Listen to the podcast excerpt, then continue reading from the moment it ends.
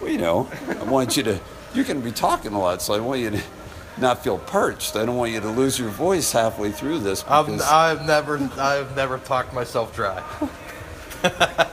so I've I'll be heard you're fine. the ultimate storyteller, so uh, so let's get this going. So welcome back to the BMX in Our Blood, and I'm here with Isaac McCrae, otherwise known as Ground Chuck, and we are at the Wheel Mill in this is called the Woods Room, Woods Room, right? Yes, the, the woods room.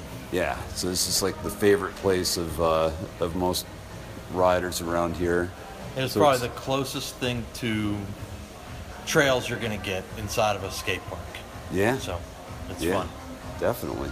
I've seen lots of sessions go down. And this has been a hangout for you over the past couple winters, right? A little bit.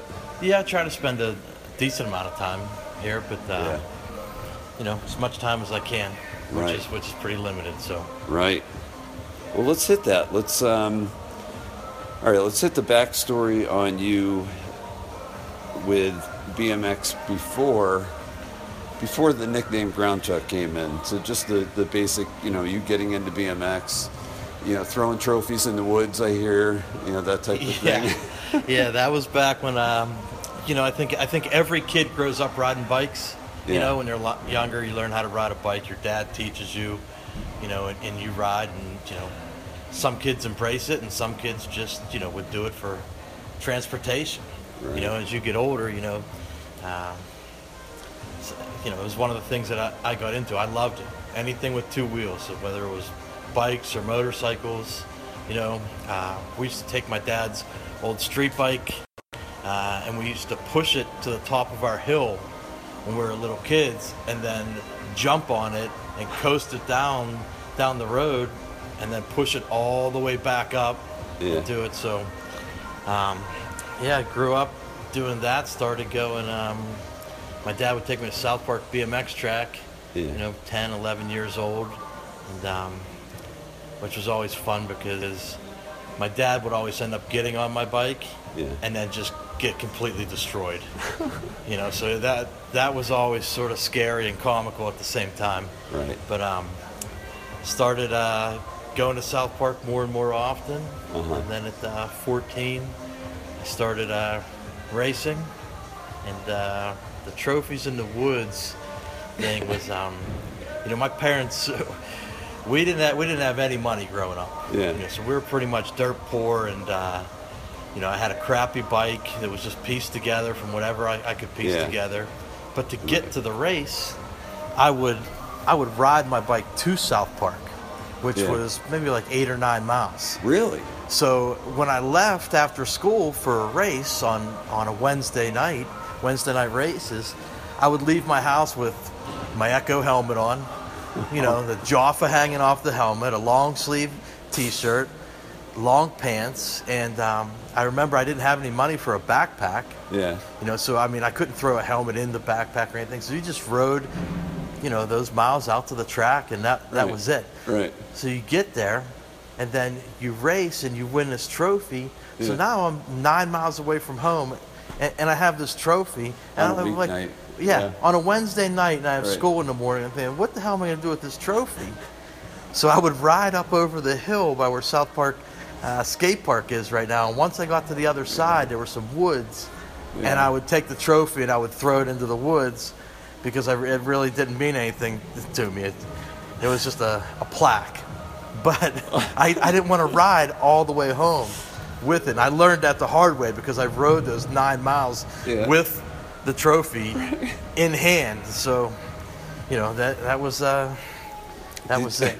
So you came home empty-handed all the time. Did your parents think you were a loser and you just never won? You know what? They didn't ask many questions about it, to tell you the truth. They didn't, uh, you know, they knew that I, I liked riding my bike, but it wasn't a, um, it wasn't a family affair. right, right. You know, that was, uh, my parents were, were divorced and uh, Yeah.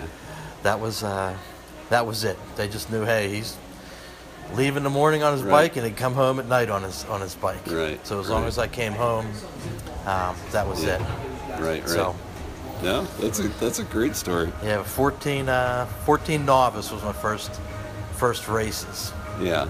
and they were sketchy. Yeah. Yeah, oh for sure. How long did you do that for? Racing. just one year. I just raced for about a year, Yeah. and all of the locals, you know, the guys that were I was racing, um, and then um, you got the Cummings brothers, Tom Constantine, Jason Stig, um, older guys like um, Devlin Brill and uh, Mike White, Mike Hummel, Yeah. and those guys. Uh, you know, they were all older, and everybody was at the track back then.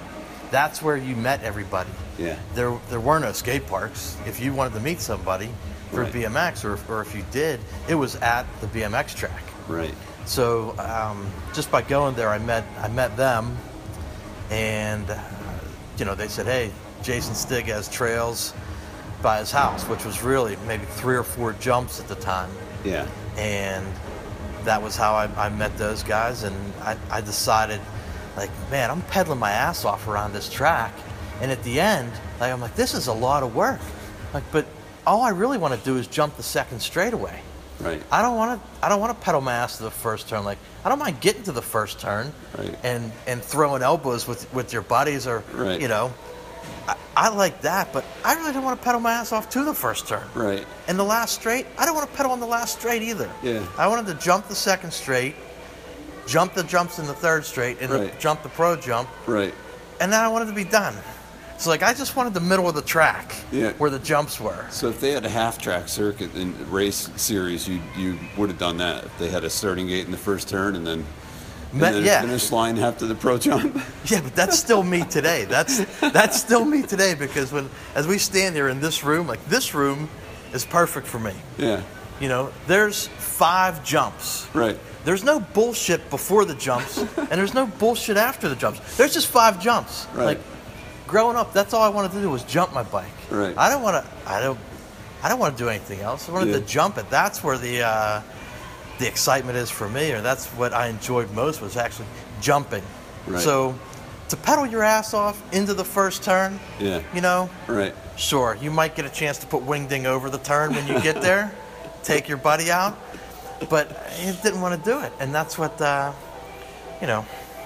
th- That's pretty much me in a in a in in one sentence. You know, it's like I just want to jump my bike. Right. Right. I don't want to do all the other bullshit that comes along Yeah. with it. You know, I just Yeah. want to jump it. That's Right. it. So that was uh, it. Got to the point where going to the track yeah. it just was, you know, wa- wasn't worth worth it. There weren't enough jumps, so we Right. built our own. So you must have know? been like 15 maybe when you started doing trails when you Like, switched or over. to- 14, like we, we would go at the same time. We would ride from. I'd, I'd get up in the morning and ride from my house, Yeah. uh, you know, out to the trails or out to the track, and that's where everyone would, would meet. And then you would you'd ride the track for half a day.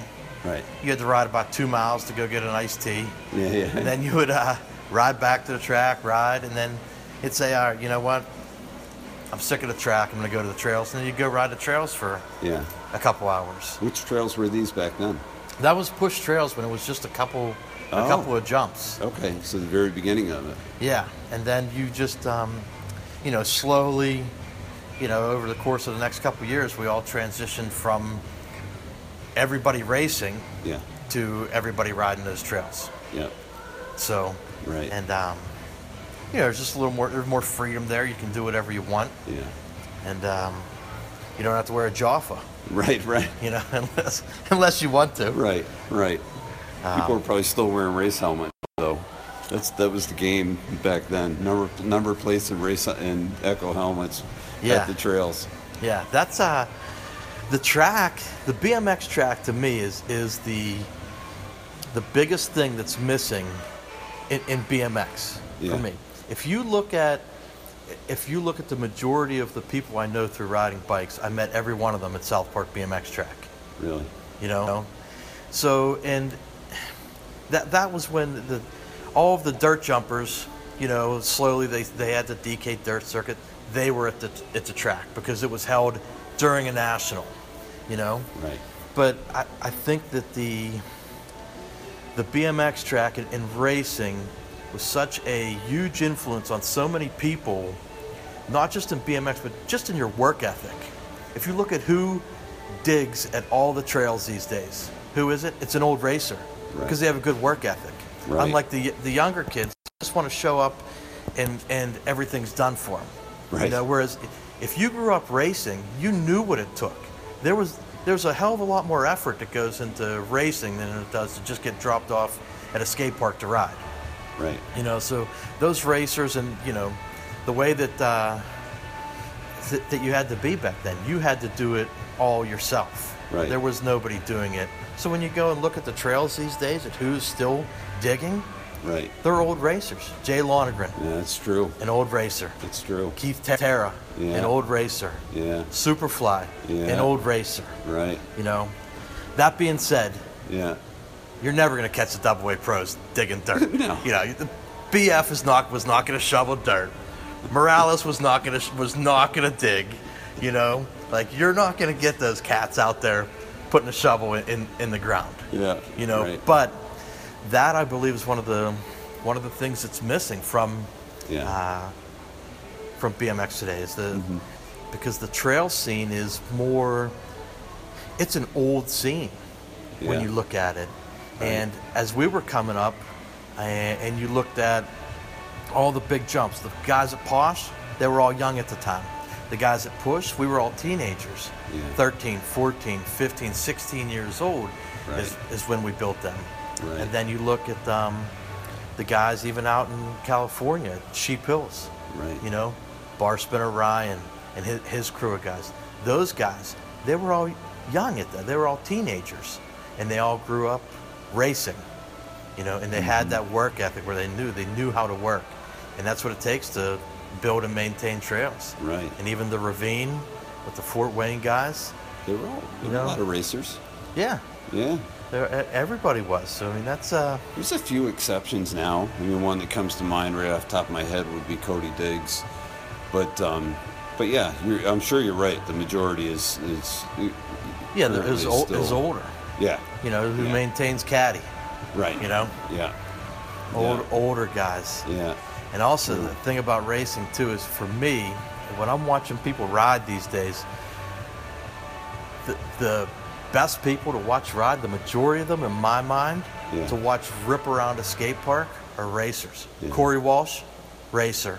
yeah, Chris Fox, racer. yeah. You know, like all of these guys grew up racing.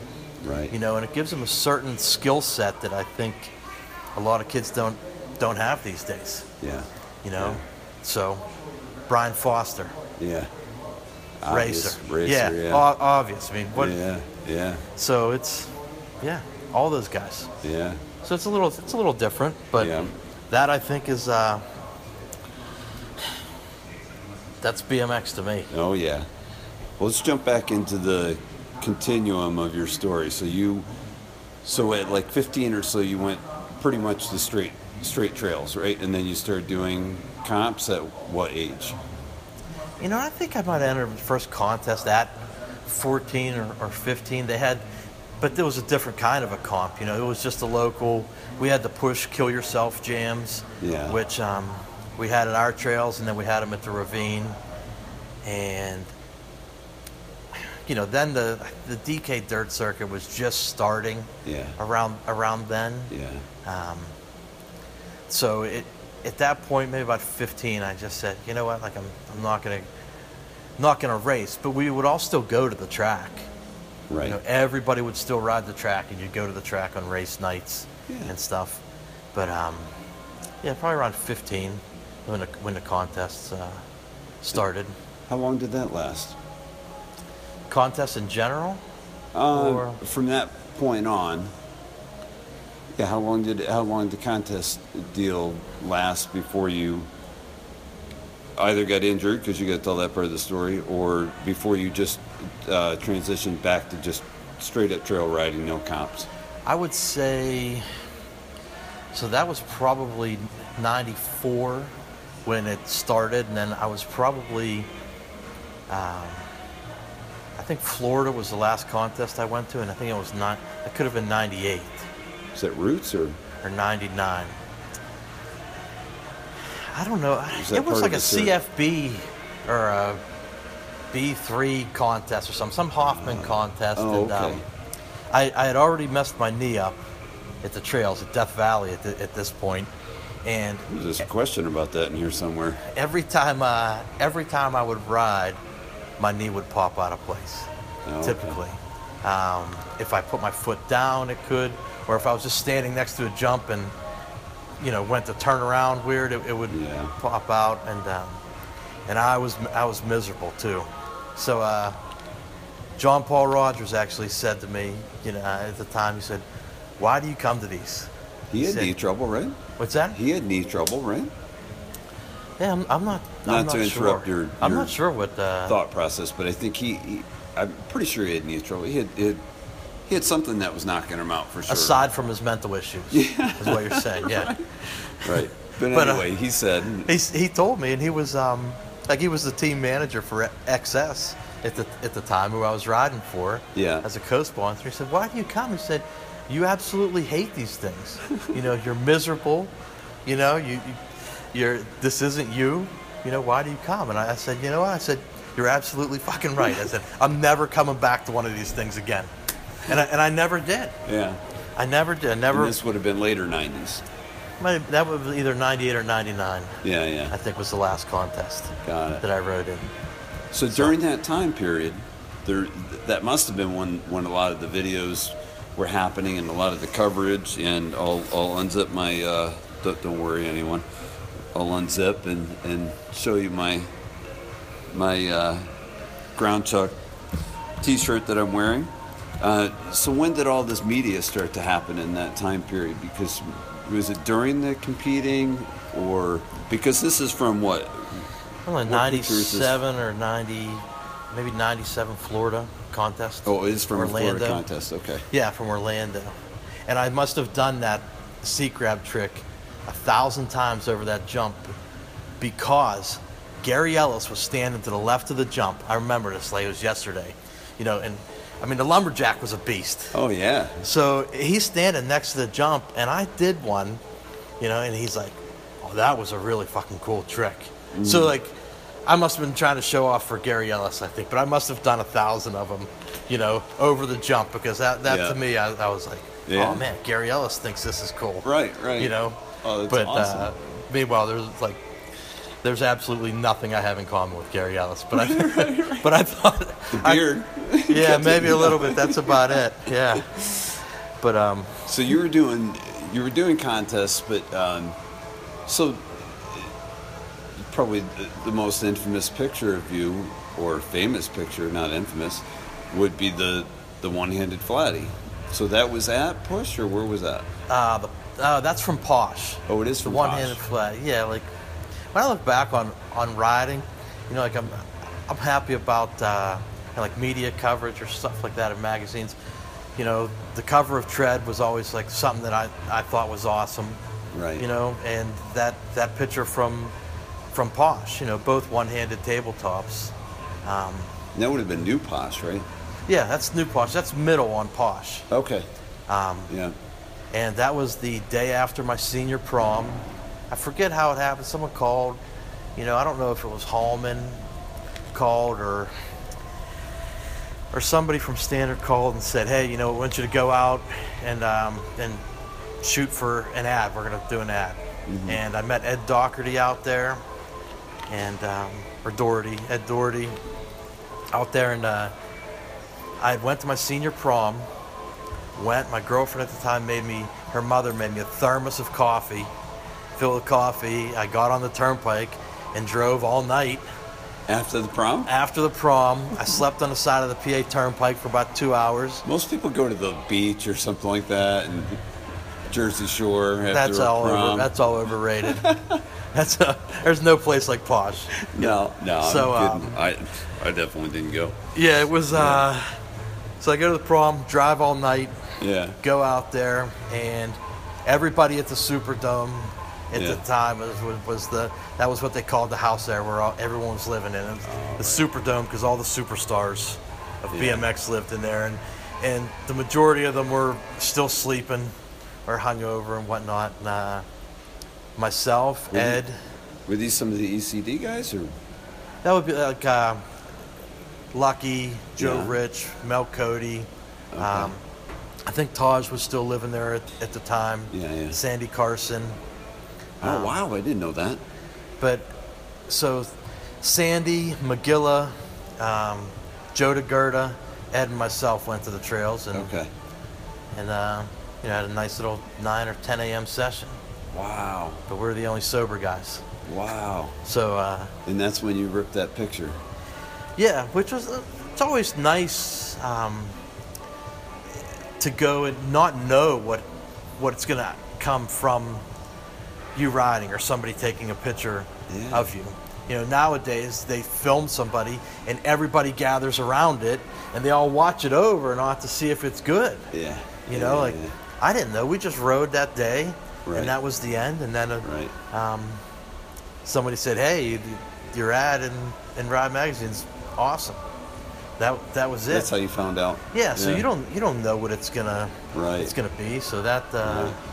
which And- is which is still is part of the cooler things growing up in that time when you had print.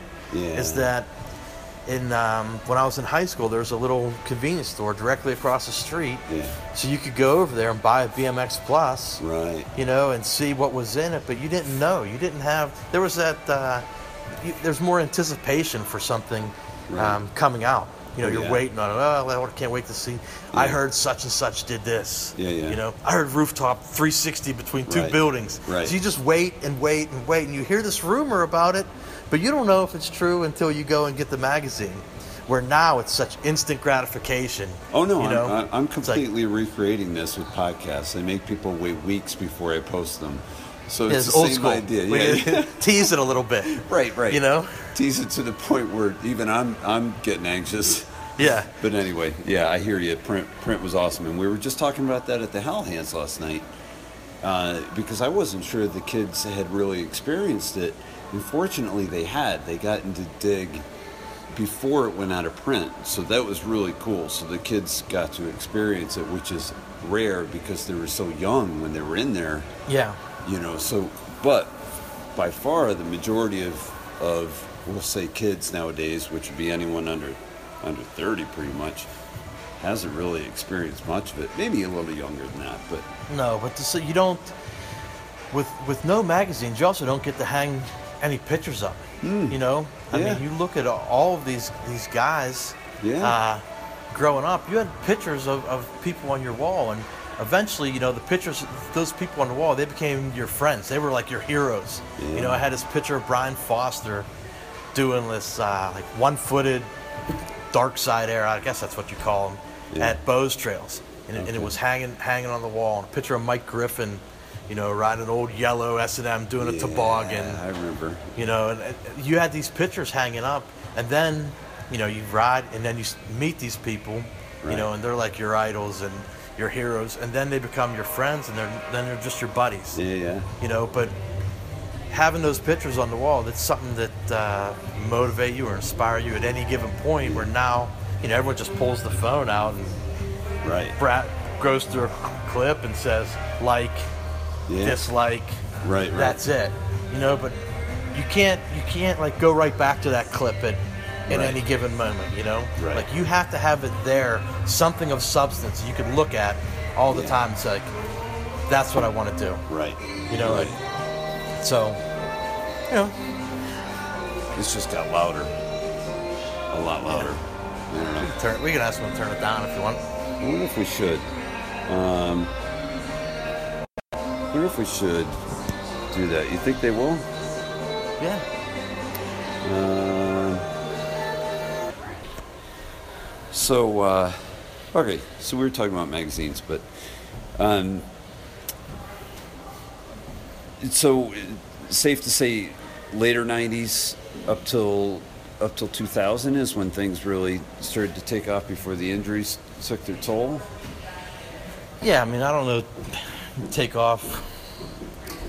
Uh, as far as like a, a career, you know, or you mean just in in general?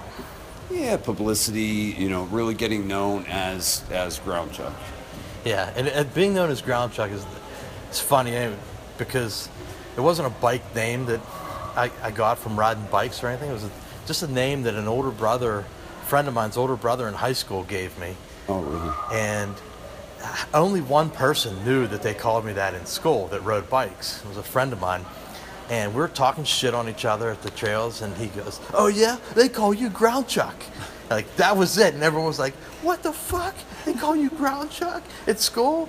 I'm like, Yeah, yeah. Oh, man. And like, that, that was it.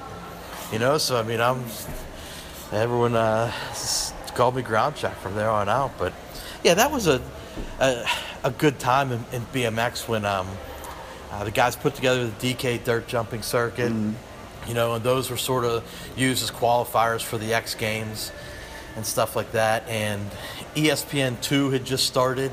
You know, and they were covering more stuff like like that, more of those events. Right. MTV would have the MTV Sports and Music Festival but everybody was trying to get in and get a little slice of the pie there. You had the gravity games Yeah. coming in, and everybody was marketing it as these uh, extreme sports, you know, or Right. the Extreme Sports Network and, Yeah, yeah. and whatnot. So they were they were throwing, you know, throwing their little bit of money at everybody out there, which led to um, a lot of guys making big money through corporate sponsors Right. you know. Right. Um, you know, but the contest scene, it uh, starting that way, um, and starting with a little bit of TV coverage. Um, there was there wasn't anything like there is today. There was no money in it to start.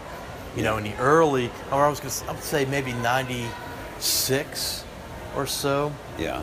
You know, I, I won a jumping contest in North Carolina, and it was Was that it, the one outdoors, out, outside of the Coliseum? There was a there was a race going on, or, or was there even a race involved at that time? No, there was a race. Yeah, it was. and it was outside of the building, right? I don't remember a building being being there. There was. It was like a downhill, like one downhill jump. Mm-hmm. It sucked. The Yeah. jump sucked. I was there, and I, uh, you know, just like I thought going to every other contest. Yeah. You know, like, wow, this sucks. I pedal my ass off. This is more. This is more like racing. I Right. pedal my ass off, and I get to hit one shitty jump, and on the occasion, two shitty jumps. Yeah. Right. You know, right. but uh, I I win the contest. yeah. and you know it was Taj and Joe Rich and Dave Mirror was in the contest, and I get 300 bucks. I think it was 300 dollars to win. you know, Oh, and I was just thinking to myself like, man, this you know th- at the time it, it was great. Right, right. But you look at you know years later in the X Games, there's 25,000 dollar Yeah. purses and stuff, and you're like, man, I just won this and I got 300, 300 bucks. You know, like I can afford like a new set of cranks, Right. you know, and uh, new Right. pedals and to get home. Oh you know, man, and that that's was- excellent.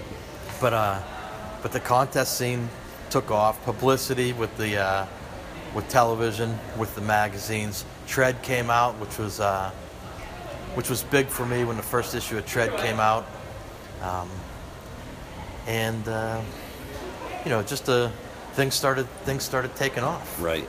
Right. But the, the contest scene sort of. Uh,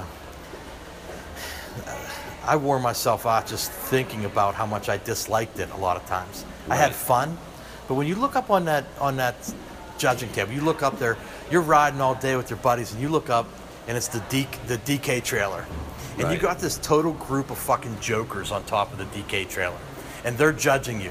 You know, so like. The only judge worth a rat's ass ever up there was Corey Muth, because Corey Oh. Muth could ride a fucking bike. Yeah, you right, know? But you right. look up there and like, you got John Paul. John Paul's not going to hit that fucking jump that I just hit, you know? And then you look up there and you got Button Deck. Button Deck's not going to hit that fucking jump, right. you know? Right. And you got Mike McHugh, you Right. know, from from uh, Toledo. He's not going to hit that fucking jump, Right. you know? Right. And, and you got you have these guys, and the worst of all was a guy named Bri- Brian Fell. He was like Oh. the bully bikes guy. Yeah. Yeah. And I'm like, from Florida. yeah, I'm like, you're 280 fucking pounds if I've never seen you ride a fucking bike in your life, and you're gonna tell me like what you think is bet, what you think looks good. You Yeah. know, like you don't know what it's like to do any of these tricks. So who the fuck are you to judge me doing them? You know, and like I would look at some of the scores, and I would think Oh, this is man. fucking bullshit. And I'm, I'm, I mean, there were a couple times Right. where you'd look at them and say, what Right. the fuck are these people thinking? Right. And I mean, believe me, I think Bundeck's one of the great, nicest guys. Great guy. Love the guy. Mike McHugh, love him, love John Paul, but you know, I, I don't know if they should be up there judging a, a, a jumping contest. Right, right. You know, with Right. uh, Leland Thurman. Yeah. Le- Leland is not going to jump a fucking set of doubles. You know, like it's just not, I mean, it's not going to happen. You know, Be good to I like the the guy next more than one. most guys in BMX, but he shouldn't be able to tell me what he thinks a, a fucking good score is. Right. You know, like if you jump something and you do a 360x up and you get a fucking nine, Right. and you go and you do a no footed seat grab X up and you get a seven, Right. I'm like, fuck you. You know, like, or even a, a no footed X up. You could, I could do a million no footed X ups at, at 14 years old. Right. No one's doing no footed seat grab X ups. You do one you get, and you get a lower score. Right. Well, you get a lower score because these people don't know what the fuck they're looking at because they don't do it. you know, like, they don't know. Right. So it, I got to the point where I'm looking at them thinking, like, these suck. Yeah. Like, it, it was always spin to win. That's what that said Right, right, spin to win. Yeah. 360 and throw a shitty variation in, you know, Right. and everyone's like, oh my God, dude, you did a one handed three. Yeah, yeah. You know, like, it just don't work, you Right. know, for me. right. And I- I'm, I'm going off now, but any any time that Oh, you you- c- any time that you could do a fucking trick out of a bunny hop, it's Right. not the trick for me. Right. Like Right. if you can do it in a bunny hop, bunny hop bar spin, not Right. the trick for me. Bunny hop tail whip is Right. not the trick for me. Right, right. You know, like there's no. You can't make a bunny hop stylish. Right. You know, you can't. Right. So, you know, th- that was it. I, I looked at all those tricks and I was like, this, this isn't for me. Yeah. You know, like, and I don't know about anybody else, but I always have to land front wheel first. Yeah. If I don't, I, I failed. Right. You know, and like Right. you get into those contests, and it just wasn't my style of riding. Right. You know, it was flailing and, you know, limbs going everywhere and Yeah. people breaking themselves off left and left and right. Right. You know, and I just thought like, how much of this is, is like circus shit?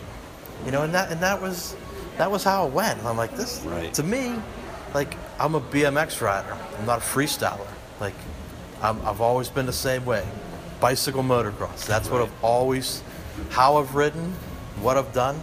You know, that was it. Not Right. not that. So it just got to that point where I was like, you know what, this does, this sucks. Yeah. You know, I, I, Yeah. I don't, I don't want any parts of it Right. anymore. I would much rather just ride and uh, Oops. build our own Sorry. jumps. So Yeah. that ended the contest scene for me. That was, that was it. And that would have been what? Late 80s, would you say? Oh no, that was 90. I'm sorry, No, not yeah, the 90 80s. I'm- 90s. That was maybe 98 or something. Was was Yeah. the last one. right, right. Because if you, you know, I say about the magazines, you never have a picture of somebody doing a triple tail whip on your wall. No, You know why? because you can't.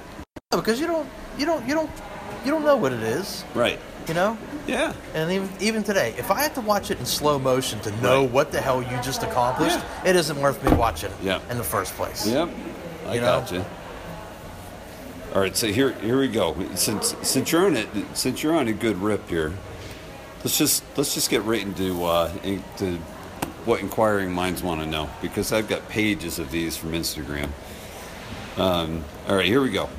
We're gonna hit some Instagram questions, and then uh, actually, let me tell you one, one quick one quick thing. I think one of the best things I witnessed was when you came back in 2000 it would have been it would have been uh, 16 and you showed up at kiko before the miracle jam at shoreham and you rode kiko and we all piled in under the jump I barely rode Kiko too. You- barely. well you got through those first three sets and and you were doing a table over all of us and there was a whole bunch of us there and it was rich bartlett was there crandall was there it's, uh, there was a whole bunch of us there it was just and of course soups and, and the whole crew but that that was the best everyone was so hyped up and and you were you were trying it over and over again till we could get the right shot And yeah, it's because my that- knees don't bend anymore. that's right Tabletops are all in the knees. yeah Table table regular tabletops are all in the knees. yeah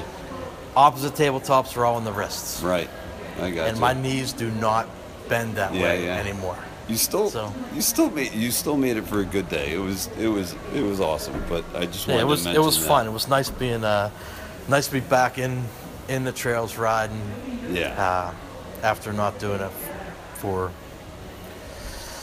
uh, six or seven years before that. Right, right. So, Absolutely. All right, so this stuff we're going to get into the questions because y- y- you're going to, uh, I would think, take off on a couple topics here. So Greg Dixon wants to know favorite push moments. um, you know what? I always loved the nat the nationals. Um, I mean, the trails would get destroyed during it, you know. But you got the sort of, um, you know, that was all your hard work out out there on display. There, those were your jumps that you built, you know, and you would have 200, 300 people riding them. Um, so it was always it was always nice, and then but it was always nice being able to ride them as well as anybody too. So Right. um, you know, the GT guys would show up, and um, someone reminded me of this the one day. Of, I would take you didn't have to pedal at all towards the first jump and push. Yeah. So, you know, we like GT was the enemy Yeah. back then. You know, we had thought they fucked over Brian Foster. You know, Oh, we had, right, we right. thought Brian was the greatest thing in the world. Still do. Yeah, Still yeah. do think Brian's the best, but Yeah. you know, we, we hated GT at the Right, time. right. So like the GT guys would show up, you know, and would race and they'd be like, "Ah, we'll follow somebody through the trails." So I would pedal my ass off at the first jump Yeah. and then I would just jam on the brakes right before it and just like skip over it, and they would launch it to flat and just explode. Oh my god. you know, and it was. Uh, but those were some of some of the best times were there uh, during the nationals. Um, the push kill yourself jams Yeah. were just fantastic because Yeah. it, it was just total chaos. It was awesome. Everybody there was you know younger. It was Yeah. younger kids. You got a ton of people coming in, and um, that, and then just digging there a lot of Right. times. You know, Right. I would skip school on rainy days so that I could dig instead of uh, instead of ride. So I would go out there and you would dig all day, turn on the radio with the we would uh, would listen to the oldies because we couldn't decide what radio station to listen to. So Stig said we had to listen to the oldies, and that We- was uh, that was those were the best times. Yeah. Well, I'm going to jump back to another question on push, but this works with the first question. This one's from uh, Biz Jordan, Ryan Jordan. He says, "Was South Park your most dreaded weekend because of it?" This this ties in with exactly what you just said. Because of the 800 people that would show up at the trails and destroy them, or did you enjoy it? I was one of the 800. Oh, you know, like I said I did enjoy it. I mean, this- listen, you gotta love a sprocket case. Oh, yeah. Whether it's on your jump or not, you Right, gotta right. you gotta love someone sinking the old 44 tooth into the backside Oh. and coming to a complete halt. And what was, I mean, it was comical because you Yeah. got these guys and they might have a race or a, they might have a main later that day. Right. And they show up and some of them would just fucking destroy their bikes. Uh-huh. You know, you're thinking like, damn, dude, this dude in clips just showed up in his uh, answer race gear, you know, and just snapped his forks off. Oh, You know, God. you're like, oh, this.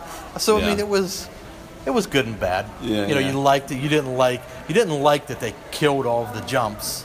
Right. You know, Right. but it was uh, it was a great time. And like I said, all those guys that would come in, you know, they were coming for the national. But during the national was the jumping contest. Right, So that's all. That's all of your buddies Right. coming into town. right, You know, so that's, you know, I don't see how anybody could look back. I mean, we might have complained about it, but that's just how we are in Pittsburgh.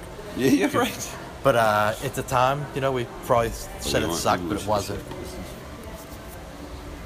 He's trying to get a picture here, but when he comes back up, we'll shift this way. But anyway, um, here's another question from Greg Dixon: Wildest locals that push? I don't know. There was a kid named Billy Ammerheim that was that was wild. You know, Yeah. raging al- raging alcoholic, would never dig, would just show up, huck himself. Um, you had an old guy, Todd Kephart, great dude. You know, he was a wi- he was a wild man. Um, you know, like he he was older, and you know, he was he was an old racer Yeah, and um, he was wild. But there was never any there was never any real crazy moments at, Yeah. at push where anything where we got out of control because we're so scared of losing the trails. right. right. So we didn't really do anything wild at the at the trails. Yeah, yeah, You know, there Yeah. was there was no drinking there. Right. There were no fires there. So, but you had a couple guys that were just. And when I say wild, I mean sketchy as fuck.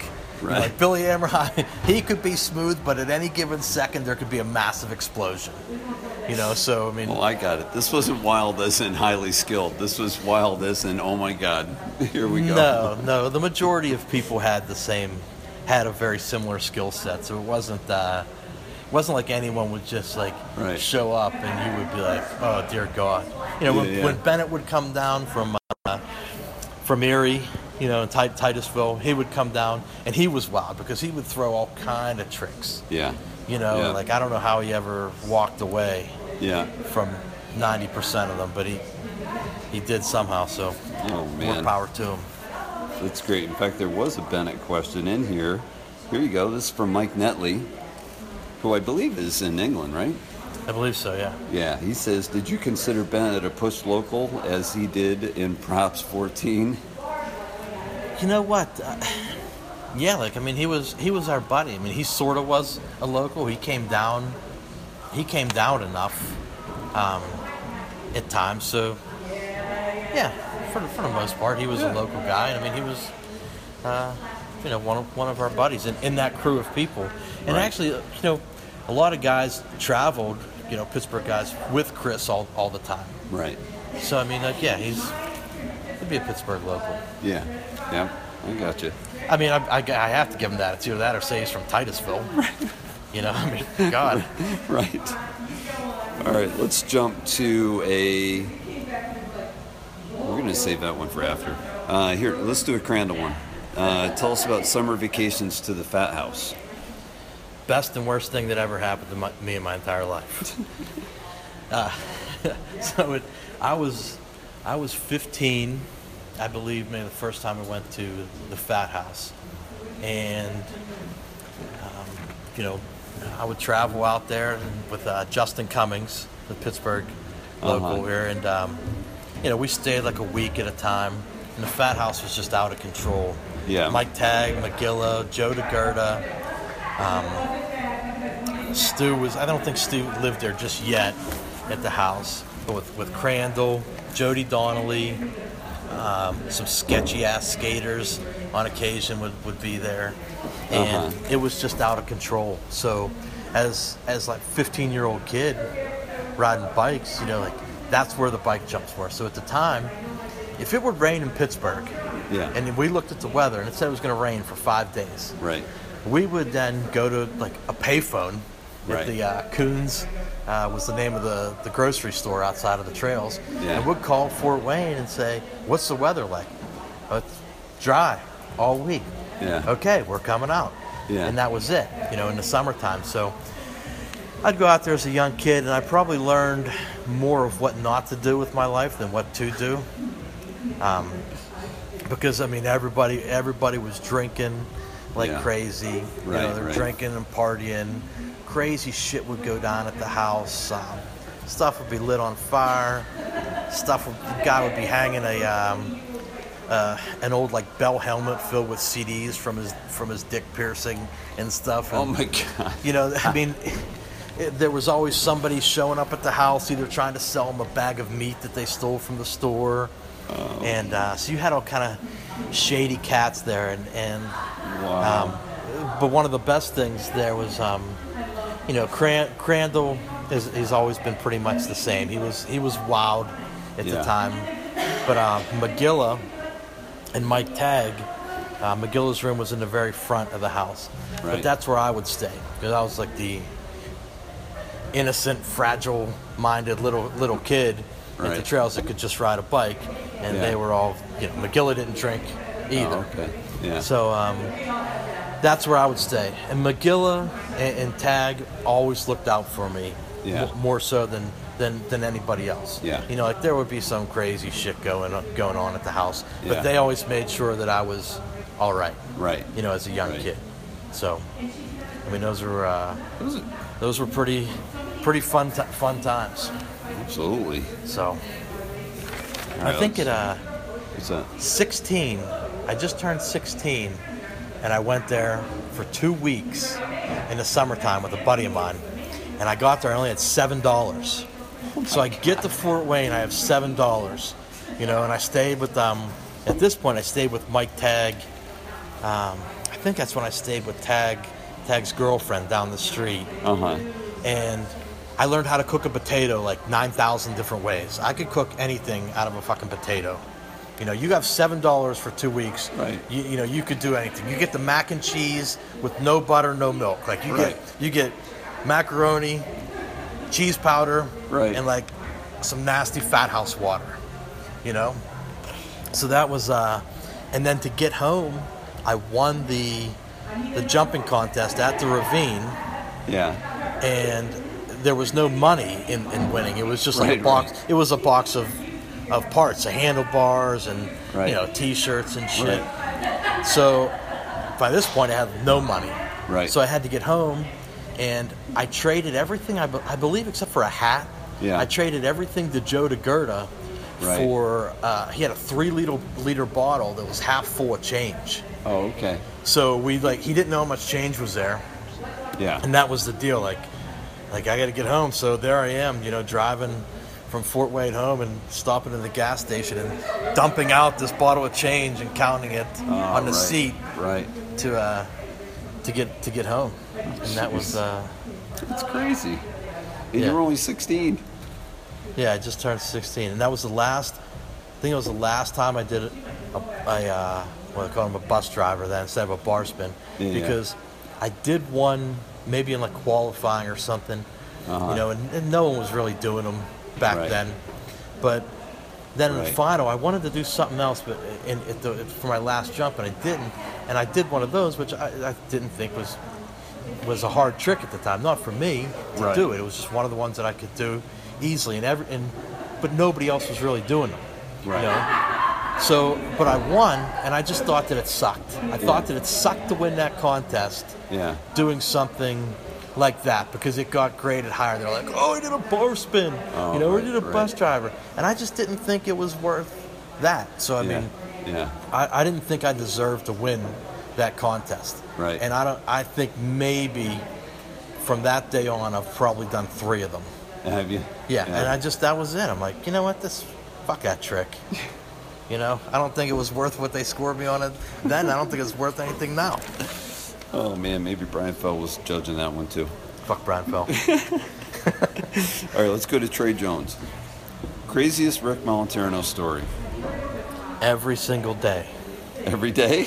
Every day was a crazy Rick Molentano story. There was nothing, nothing really. Just there was nothing where you know, like, hey, we we just narrowly escaped being in jail.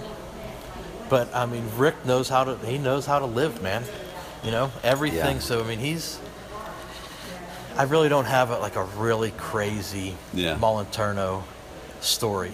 Um, nothing where you know, and any there's no never any charges pressed. Uh, We'll no, go- no jail terms. We'll, we'll go to an easier one from Trey then. Craziest Robo story. Robo, sorry. Robbo, uh, u- unique guy, you know, and one of uh, one of my biggest influences riding bikes.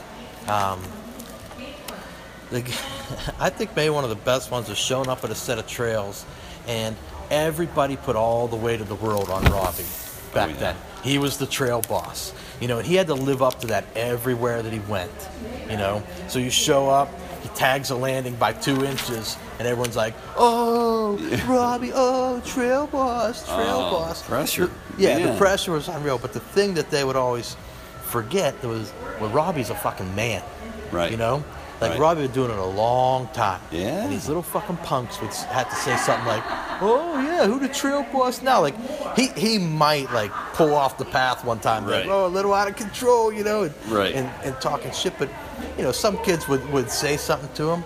Yeah. I watched him just grab this kid by by his face and throw him over this hillside, you know, and tell him, you know, in one of those like probably the same Rob line he used all the time. It's like, hey kid, this is real life. This ain't Yeah. no fucking TV show.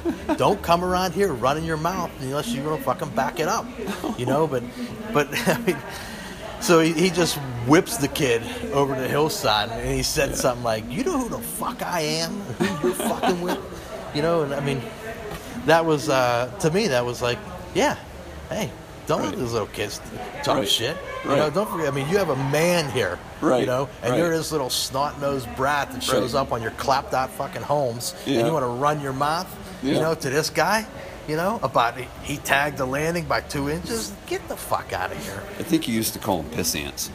Oh yeah, it was. Uh, that was one of his favorite words for him. Or another Trey Jones question. Best table in BMX? Um, this is a tough Um, Bri- one. Brian Foster, Justin Inman, This is not a tough one for you. Vic Murphy. Um,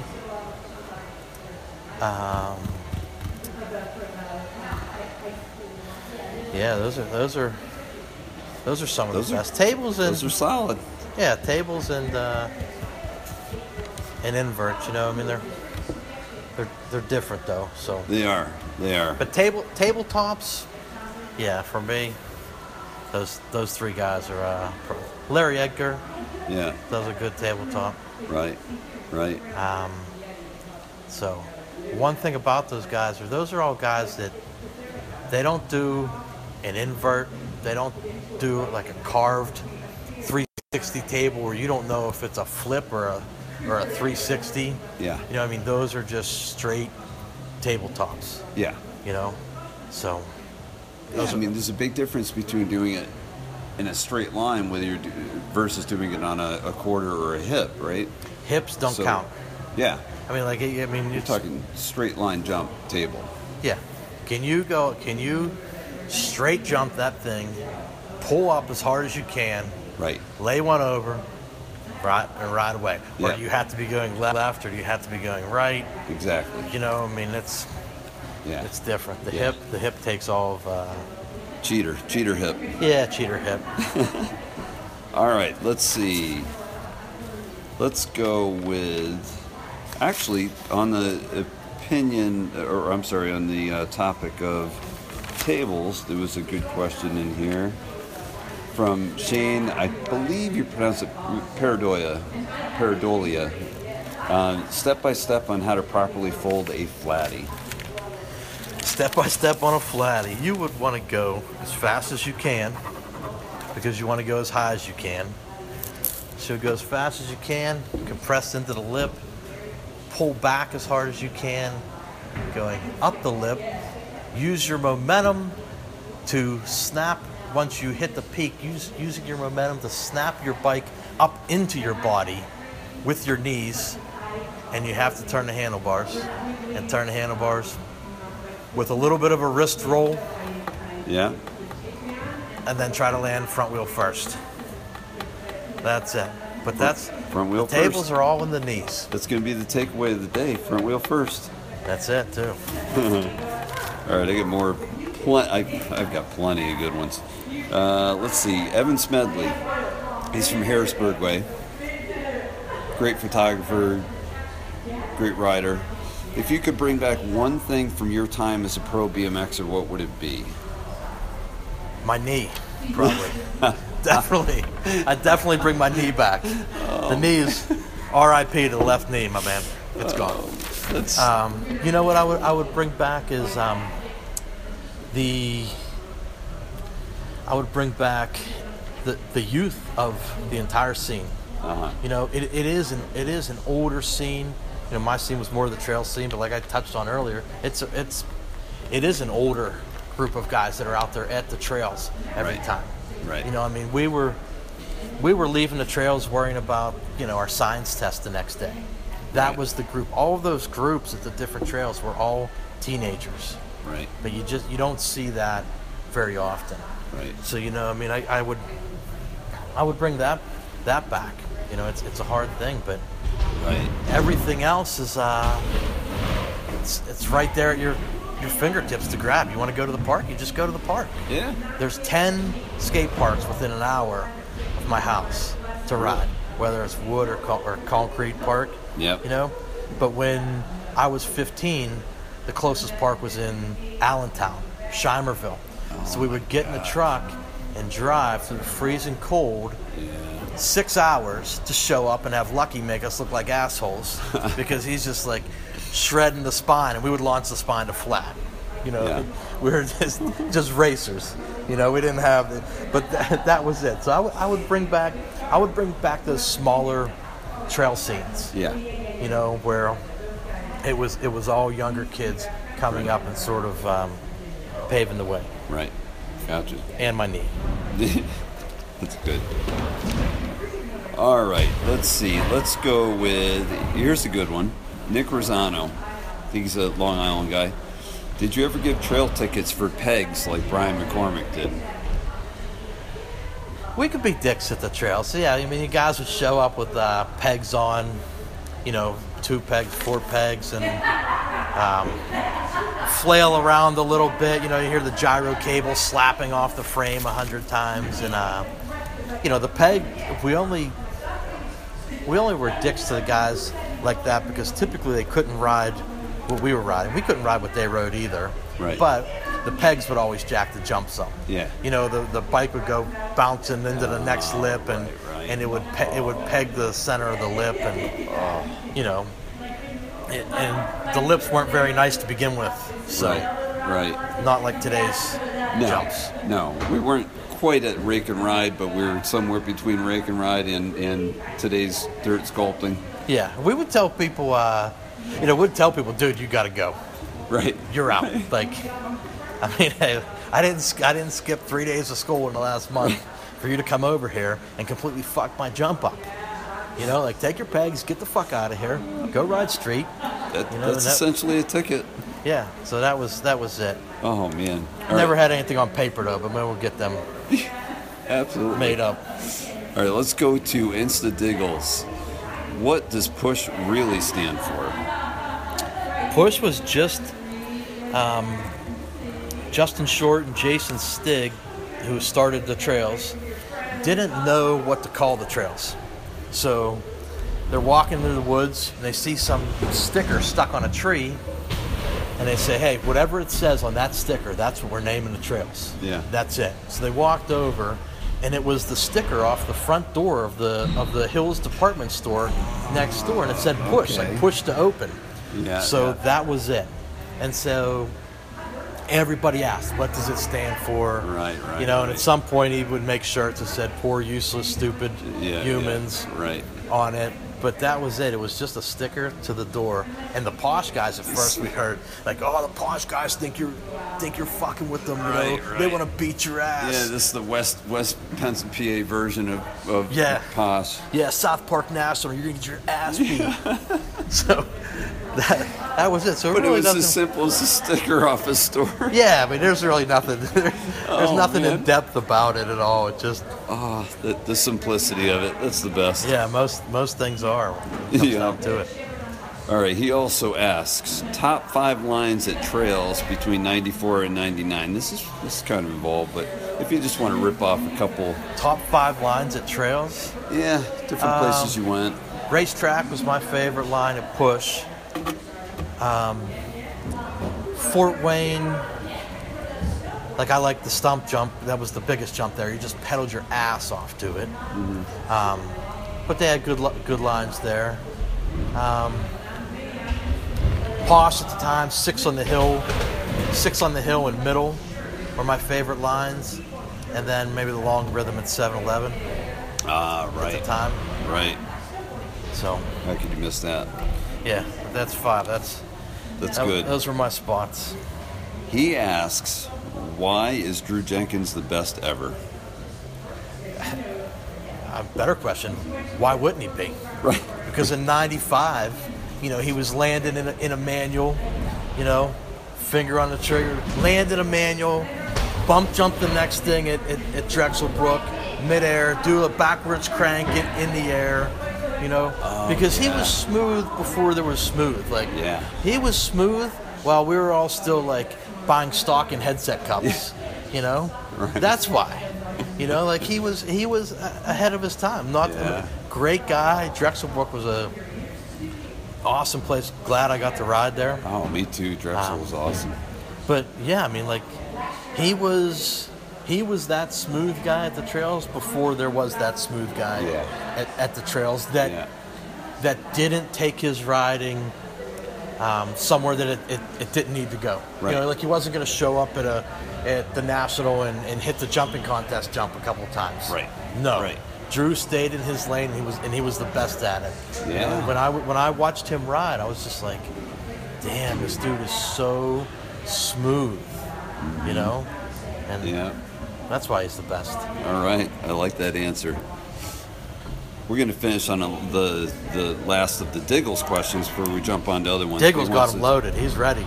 He he was fired up. He wanted to run the he wanted to run the interview. He said, Oh, that would have been funny. "Yeah, we'll let him run part two. Uh, so, top six trail riders in history.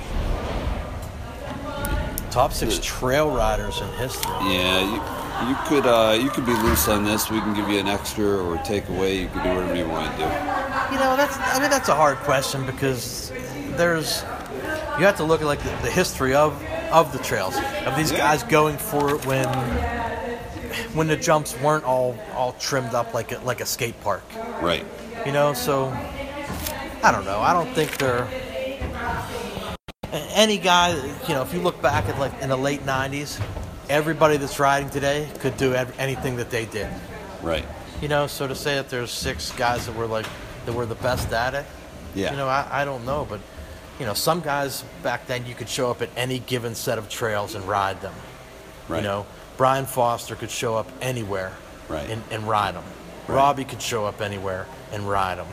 You know, that being said, I mean, yeah, that group, Long Island group, you know, all those guys, but they're these all these racer guys, they could show up and ride anything. Yeah? You know, Oh, Strelecki. Gaston, Tara, Strelecki could ride anything. Strelecki, yeah. You know, that young group from Long Island with uh, Tom, Irochi. Tom Bavona, Irochi, Yeah.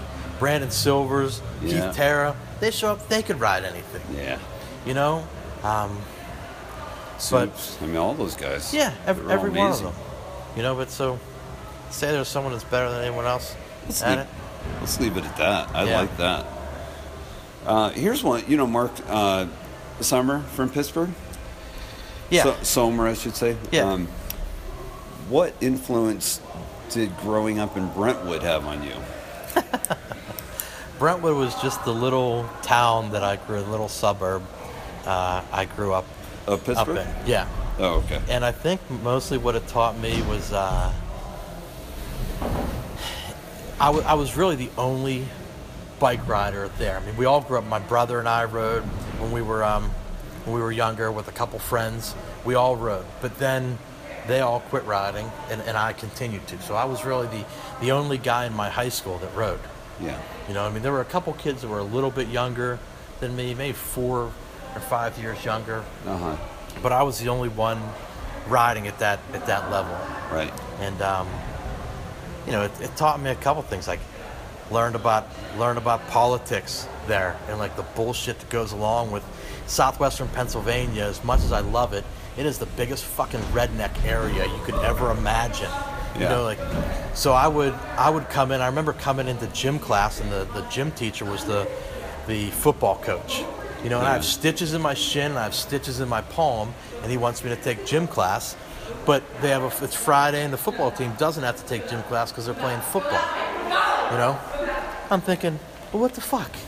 Right. You know, I mean, like you could walk across the street and buy a BMX Plus, and I'd be in it. And these kids that went to a single A school playing football were Yeah. never going to make anything out of their fucking life. Right. But since that's what like the that's what was big, that's what they wanted to see. So like, it, it sort of sucked. You sort of seen how that went. You seen how like the. Uh, uh, in your math and geometry and trig classes that they would they the guy would actually ask me to give it to my buddy Right. who was a star on a football team give him my test so he could cop- copy it you know so like it's just this little it's this little town small maybe 100 Yeah. kids in the high school Yeah. but um, you know, I learned learned a lot there. And actually, uh, it was sort of like all white town too.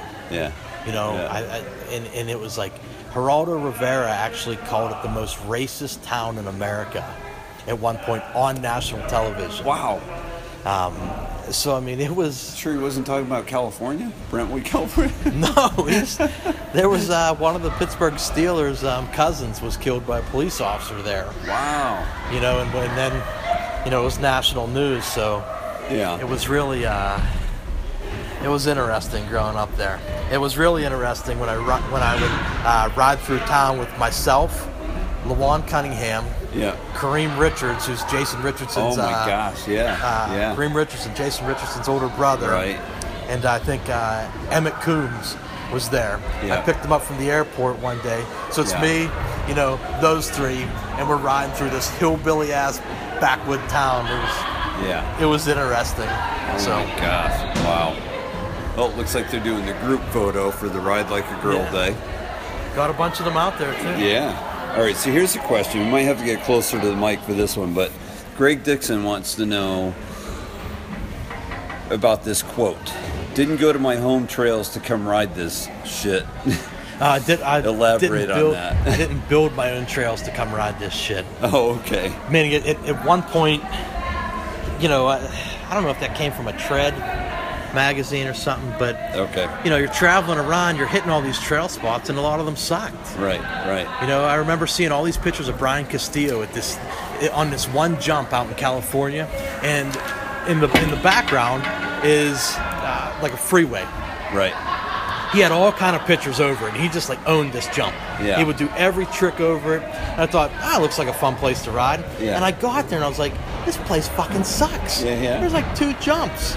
You know, so like you would look at a couple of things and then you would want to go ride there, but then when you got there, you're disappointed. Right, And I'm thinking right. that's what I was thinking. I didn't build my own fucking jumps to waste my time and come ride these three fucking bumps right here. Like, fuck this place. I'm Yeah. out of. I'm out of. And actually, when I went to that place, that um, out in California, it was Yeah. on the uh, standard exit 63 trip, Yeah. and then I didn't even ride. I pulled out a lawn chair and I ate chips and salsa. I watched everyone else ride. I'm like, I'm not even riding. I'm not even riding here. Like, I don't want to ride this. You know? Oh, man. Hey, you know what? That brings up a Keith Terra question. What was the Exit 63 video trip? Uh, da, da, da, da, da, da. I kind of messed that up. I'm not sure how what this is supposed to say, but uh, what? Oh, I'm sorry. Was the Exit 63 video trip your favorite trip?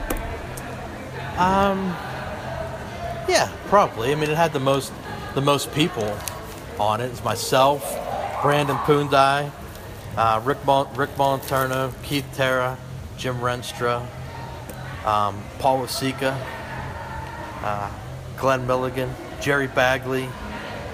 Uh, did I mentioned Terra, Renstra. It was uh, it was awesome. Yeah. And like out of all those guys, like you know, they could all ride. Yeah. You know, like I was probably at that point on standard, I was probably like the 35th best rider on the team. You know, like everybody could ride. Right. Right. And that was uh, that was a fun trip. Yeah. You know, I mean, it was. Uh, I think at the end, Bagley and uh, Punjab, they and maybe Keith. I'm not. I'm not sure how Keith felt about, it, but I know Bagley and Punjab were sort of o- over it. You know, they were. They were like, oh man, let's, can't wait for the trip to end. Where did the trip roughly go? It was like a two-part trip. We started in Iowa, Yeah. drove down to the Florida National Right. for the and did the DK dirt jumping contest. Back to Iowa, then we drove out to California, down through Arizona, and and back home. gotcha. Back back to Iowa. That's a lot of miles. Yeah, and I drove I drove the first half of it pretty much. Yeah. Because I was losing my license at, at the time, so I only had a couple days that that I could drive still. You know, so they're like, "All right, Chuck, you're driving. You lose your license halfway through. You're driving." So I drove, you know, most of the uh, the, the first half of it. Yeah. Yeah, it was it was- it was a good trip, but all those guys on it. Yeah. You know, like the riding was fun, but the, all the guys made it worth it. The personalities. Yeah, And yeah. stuff. So. Still, Yeah, sure. sti- still longtime friends, right? Yeah. How about? All right, let's go to Mike Rotundo. He's a guy from Massachusetts. Do you ever sleep in a full face? There's a, there's a couple questions Yeah. about this full face deal. Ninety-five extreme games. They weren't the X games yet. They were the Right. extreme games. Uh, went on a trip for about two and a half weeks, and at, at one point we're at Mike Rotundo's house. It was myself, Stu Johnson, Mike Tag, and Wilbur Parrick. And they had picked me up in, in Pittsburgh on their way through on this trip, Yeah. and uh, that was when they most of 1201 video was filmed on that trip. But at one point, we uh, show up at, at Mike's house, and I don't have a pillow. Like I mean, all we, all I had was a backpack. You know, like I'm I think I had just turned 16 possibly. Yeah. And um, you know, everyone brought all their travel shit with them, but I I always just traveled with a backpack. I never brought a pillow, Right. blanket, Right. anything. So um, we get there and I'm like, I can't sleep. Yeah. With, uh, I don't have anything to like hold my head up. So I'd been sleeping this way. You know, we had stayed at a couple different people's houses, and you know they had extra pillows, but Right. I couldn't have. I didn't have anything to hold my head up, so I Right. put on a full face helmet, and voila, 360 degrees of pillow. Like that's it. You're you're it golden. makes great sense. I woke up, neck wasn't sore, so like Right. so yeah, I've, I've slept in a full face helmet multiple times. Oh man. Oh, here we go. And the, let's jump to a Nathan Hallahan question. Should we sleep in our full face helmets on school nights? Well, they're homeschooled, so I mean they Right, could they right. could let it ride whenever. Right. Right. Yeah, I- if full face helmets only in case of emergency. right. I would I would uh, go for the factory uh, pillow. Wait, wait, yeah, got it. So only when necessity dictates. Yeah, only you know he may find himself in that position. Right. You know, and I right, love that those g- those boys wear their full face helmets Right. too. You know, I mean, there's gonna there comes a day when just about everybody out there regrets not having one on. Oh, sure. You know. Yeah. And uh, I like that. I like that. That's that's how they ride the majority of the time. They do, they do, and I, I do too. But that's more because I'm sketchy as hell, and it's I'd rather have is something to take the, to, it's something to absorb before it hits my pretty my pretty face. Yeah, before it knocks Yeah, the pearly right, whites right, loose. For again, sure. right again. Um, all right, so one last quick uh, rotundo jab. So, do you ever wish you were from Boston so your team wouldn't suck? Which team? This, listen, he can say all he wants about the Patriots. Him, Bagley, Biz. They're fucking cheaters, all right? Bagley, your team is fucking cheaters. Biz, your team is cheaters. You guys fucking cheat, you know? It's not, it's not a, a, a war. It's, a, Right. it's a football game and there's rules to it, and you guys are cheaters. That being said, uh, yeah, You're happy where you're from. yeah, I'm happy where I'm from, and the the Bruins suck, by the way, too. So we, we've had three Stanley Cups in the last Uh, right. nine years. Right. I think they've got one. So God. All right, let's jump back to X Games because you just mentioned them. Well, you said Extreme Games, but No Footer 4130 asks Have you heard the story from Scott Yokelet? Or I have heard the story from Scott Yokelet. Now I want to hear your side about an X Games appearance. that was a very uh, yeah the very first X Games '95. Rhode Island? Yep, in Ro- in Rhode Island, and Well, Robbo had some issues there too, right? that was '96. Oh, okay. Yeah, Robbie broke his collarbone '96. Yeah. Um, X So- Games, but '95. Um, that was the, the trip went on with Tag and Wilbur and uh, Stu. Yeah. where those guys picked picked me up on the way through, Yeah. and they're like, "Hey, you know, we're going on this trip. This is where we're going." Yeah. And they said, "We're going to go to this uh, this contest the ESPN's having. It's, it's the Extreme Games. It's all these, you know, all these athletes there." Okay, so we Yeah. went, and they said, "Hey, well, I'm not sure who put the list together of what riders should be, Right. excuse me, should be in it." But I looked at that list. I'm like, Mike Achenbach, ain't no fucking dirt jumper, Right. you know, like. Right. And it was it was a goofy list, but Yeah. um, either way, show up, and I had, I knew from those guys because you know they came from Fo- Fort Wayne, Right. And Yokolet's a Fort Wayne guy, Right. And they said, hey, Scotty had an invitation, but he's not going to be here. Yeah. So I went and checked in as Yeah. Scott Yokolet. There were no like official. You didn't have to show anything at the time, Right, right. You know, so I check in as as Scott Yokolet. so I'm like, I'll just ride as Scotty in this in this contest. It's not not a big deal. Right. And the athletes actually were given room and board at this. Right. Um, I don't know if it was a college of sorts. I'm like, some small room. Yeah, yeah. It wa- I, that's what I heard it was. So you know, I checked. I checked into his room, and I'm thinking like, "Oh, this is great. I've been on the road for a week Yeah. and a half. I'm going to take a Right. shower." Right. And um, it, it, at some point, they found out, and Susie Kobler came and did a little Yeah, yeah. quick interview with me and asked me, you know, I, I thought I was going to get in trouble, you know, arrested or something, but they sort of uh, embraced it and Yeah. that was it. And I never even jumped the, the jump. I looked at the jump. I'm like, that jump sucks. You know, I don't want to. I don't want to jump that that thing. So that was it. So I was I was busted. Back back to the would have been better off staying home riding your own trails. Yeah, yeah. It was, but it was. It made for a great story. It, it ended up on uh, ESPN or E ESPN Did it? two. A little segment there where they said, "Hey, Isaac Brownchuck McRae, you know, checked into his room. You know, we busted him. Oh, blah that's blah blah." great. So, yeah. Thanks to Scotty, I still have those uh, credentials in my in my house. That's awesome. All right, here's one. Tabletop Bob. Opinion between kickouts and moto whips. Not even remotely close to the same thing. No. Everybody does a kick out these days. Right. You know, the kick out is, is the new That's the method to go over any jump here, right? Yeah, everybody does the, does the kick out, and they all, you know, it's self-proclaimed whip. Right. It's Whip It Wednesday on Instagram. Look at my kick out. Get the fuck out of here. You know, a kick out is just that. You Right. Kick the back end out. You know, Yeah. like a lot of people do it, and then then they say they all say like, oh, that's a whip. Right, right. That's that's a whip. Like, Right. You ever see Ricky Carmichael? Yeah, Ricky yeah. Carmichael Right. does whips. Right. Th- These are just kickouts. So a Exactly. whip is starting with the tabletop Uh huh. and then kicking your back end out while your front end is dropping Right. and most definitely landing front wheel first. Like if Right. you were to look at the old motocross videos of Yeah. guys doing whips, Right. that's that's a whip and these are kickouts. Got it. You know, just the terminology. Everybody wants to. They all want to act like they're on a motorcycle. Get a fucking motorcycle if you want to act that way. You're on a bicycle. You know, like quit playing fucking pretend, and and, and it is what it is. Yeah. Right. But they're not the same. And Tabletop Bob does some some awesome whips Yeah. too, by the way. Yeah. So big All right. difference. Th- This segues pretty well because there's another user, uh, Instagram username, Garden Dirt Jumps of Chicago, and he wants to know, did you ever ride motocross?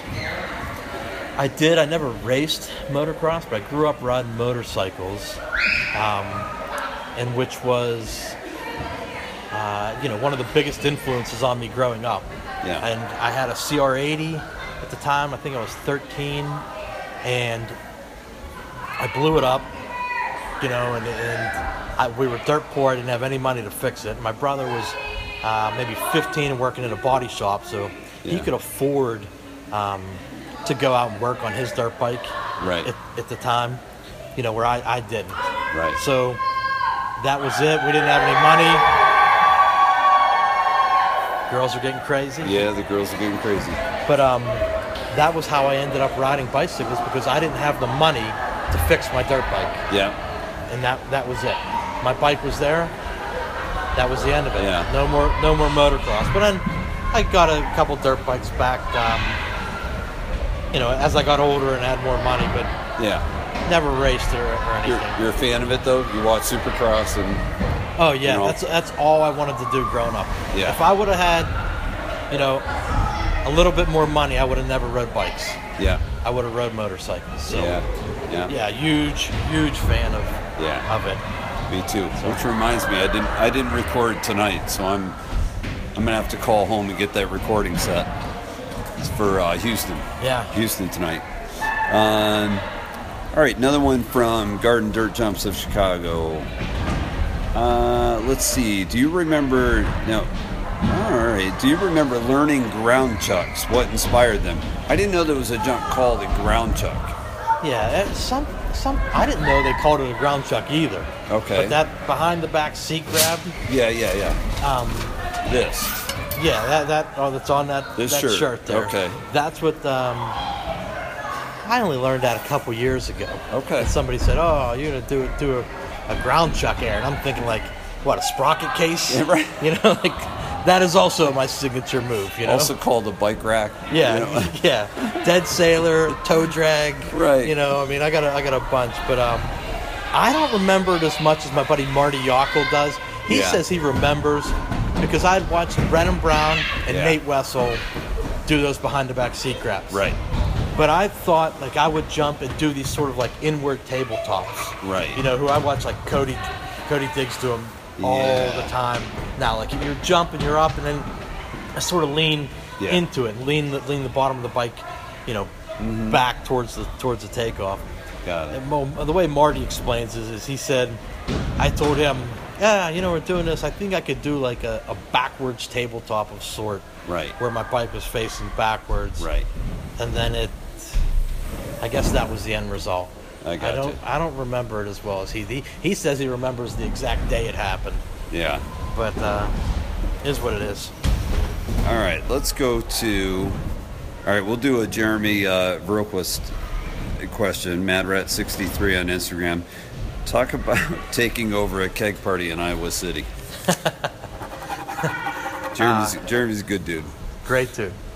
Great dude. We are, we would travel from Da- Davenport to Iowa City. Yeah. to party sometimes um, when we we're living in Iowa, and we go we go to Iowa City, college town there. I think the Yeah. Hawkeyes or something from there, and um, we end up at this this like frat house of, of sorts, and big tons of beer, you know. And there's a couple yo-yos over there, muscleheads, sort of guarding the keg, and it's myself, Punjab, Rick, Christ, I don't even know who else was there. Yeah. Um, so there, there were so many, so many people, um, yeah. and it- we end up, we end up going to, to get beer, Yeah. and we're all wearing standard bike company jackets. So we Yeah. go over there, and we sort of just take over all of the keg, the, Yeah. the, the beer. Uh, distribution. So now we're like the mafia of beer distribution in Iowa City frat party. So all these muscleheads, you know, they're like they would come up for a beer, Right. and we made them name a Pittsburgh Steeler, either either present or past. Right. So we're there, Right. and I believe Sean Murphy and maybe Verhulst went outside and like threw all of their porch furniture on the street Yeah. or something. You know, I mean, we were just like raging there. And so everybody had the name of Pittsburgh Steeler to get a beer. So it turned out like these people hated us, and then they thought it was funny. They loved us. But some girl comes up and says, you know, I want a beer. We said, Name a Steeler. Right. I don't know any Steelers. Well, you don't get a beer then. So this goes on for a minute. She's like, you know who my boyfriend is? He owns this house. And I don't know if it was Murphy or what that said, you know, if we gave two shits who your boyfriend was or if he was going to do anything about it, it would have already happened. But you better find a friend, you know, that knows the Pittsburgh Steeler and come back if you want a drink. So we uh, that night was wild. We were out there raging on the porch. Um, it, it was uh, stirring up fights, and we ended up uh, leaving there, going to another party. And Yeah. I remember uh, Sean Murphy. We w- we left the next party like in a fight to the door. Yeah. We're like we're running out of the door, kicking holes in the wall, throwing Yeah. their stuff, and. Uh, that started by sh- uh, s- someone saying the party was boring, and I said, hey, "You want to make it interesting?" And I picked up one of their uh, chairs out of their kitchen table and smashed it on the floor, Yeah. and, every, and all of a sudden hell broke loose. Oh my gosh. So we run out, and Sean Murphy, as we're running out, has a bottle of scope in his hand. Sean Murphy played AAA baseball for the Indians at the time. He throws a frozen rope from about 50 yards, the scope bottle, right back through the window of the house. You know, and it was uh, it was it was a wild night, but Take that, Mike Rotundo. yeah, I could have used a full face that night for sure. Oh man. All right, let's get into a deeper question uh, from Jerry Bagley. Why didn't you leave? Why didn't you leave standard when everyone else did? I think that I had a very, and, and still do, have a very unique relationship with, with Rick. Where like Rick wasn't, R- Rick was my, my bike sponsor, but Rick was also my very good friend, um, still is. He was more of, you know, to a, to a certain extent, like a big brother, you know, to me. And um, like standard bikes, that was, that's who, that's who I am. Yeah. You know, like everything Right. that they stood for back then, that that was me. Right. You know, and, uh, a lot of similarities between Rick and I, personality-wise, Mm-hmm. on different things. But like one, I'm not gonna ride a fucking bike that has a surfboard for a down tube either. Like I don't believe in that. Like if Right. your bike looks like an erector set, Right. like no, I'm, I'm not riding it. And that was Right. at the time where, you know, all of this big corporate money was was coming in, Right. and when riding bikes became a job to me, I Right. didn't like it Right. anymore. You know, because it's not why I ever did it. I never wanted to do it because that was how I was going to make some money doing it. Right. You know, I just wanted to do it because it was what I loved doing. Yeah. And I loved riding for standard. That was, that was it. And Right. at, at one point in uh, in Iowa, I had moved out there for a while and was working at the standard. I would answer all the kids' uh, mail. If you sent a letter to standard in like the summer of 1997 or the fall, chances are I answered it. I would I would write you a personal letter back. You know, Okay. and throw stickers in and stuff, but Right. that was it was more of a lifestyle for me Right. than than it was um, a sponsorship Right. and i signed a contract in blood like as a joke i ripped a scab off at one point uh, they're at standard and Right. rick hung it up on the wall but it was signed in uh, Yeah. signed in blood that i would always ride for Yeah. for standard but that was like i said that's Sounds was like who you I guys am. had a different connection than the rest of the guys did.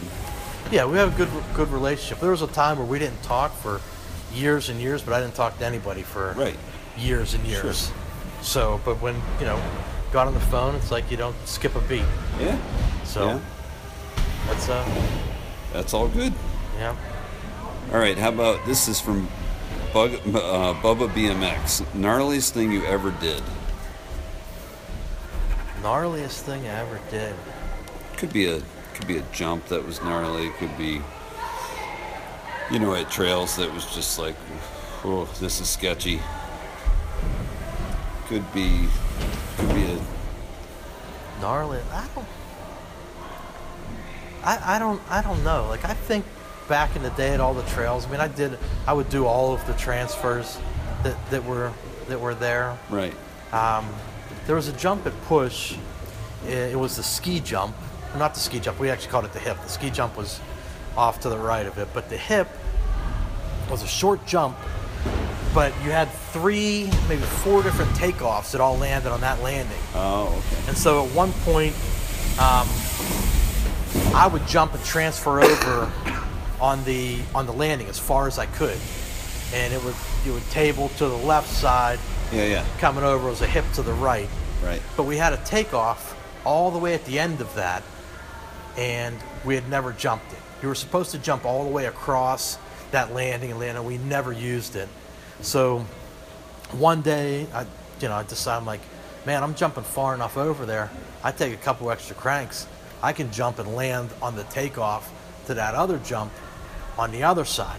So I went over and I just took a shovel and, you know, chopped up the top of the lip, knocked the top of it off, and and went for it. And I cased it a little bit then, and then you know started clearing it. And I I remember this that Bennett was there riding that day. Yeah. And Bennett, sorry Chris, but you sprocket cased the fuck out of that thing. like he he got his front wheel over it. I remember Yeah. that. You know, Right. but then uh, we were that turned in, into a jump eventually. We shaped the landing up, and then it became a jump that hit all the time. Really? So yeah, it was in it, but that was uh, at the time it was like it was, it seemed a little crazy. It Yeah. seemed like a little pretty gnarly to just go. All right, I'm gonna have to jump six feet further, and Yeah. You know, worked whenever, on. Whenever I think you're not going to have an answer to a question, and you don't think you're going to have an answer, all of a sudden you pull out an answer, a good one. All right, so this one's from uh, Montana Ricky. About how many hours do you spend insta creeping profiles per day? on Instagram. Yeah. You know what? I I do spend a decent amount of time on there for the so, for a couple reasons. One, I go to work and I'm sitting there, you know, at work with a bunch of construction workers. Right. You know, I'm sitting at the lunch table, you know, and they're reading the news, this or Right. that. Like, I Right. don't want to read read the news Right. every single day. Like I know somebody got shot. Right. I know somebody got raped. I know somebody got killed. I know Right. it, it. It happened. Right. Like I want to see something that that I like to see. Yeah, yeah. You know, so like I'll at lunchtime or Yeah. at break time, 9:30 every day. I sit down and get a Yeah. snack, Yeah, yeah, flip through Instagram on my phone. yeah.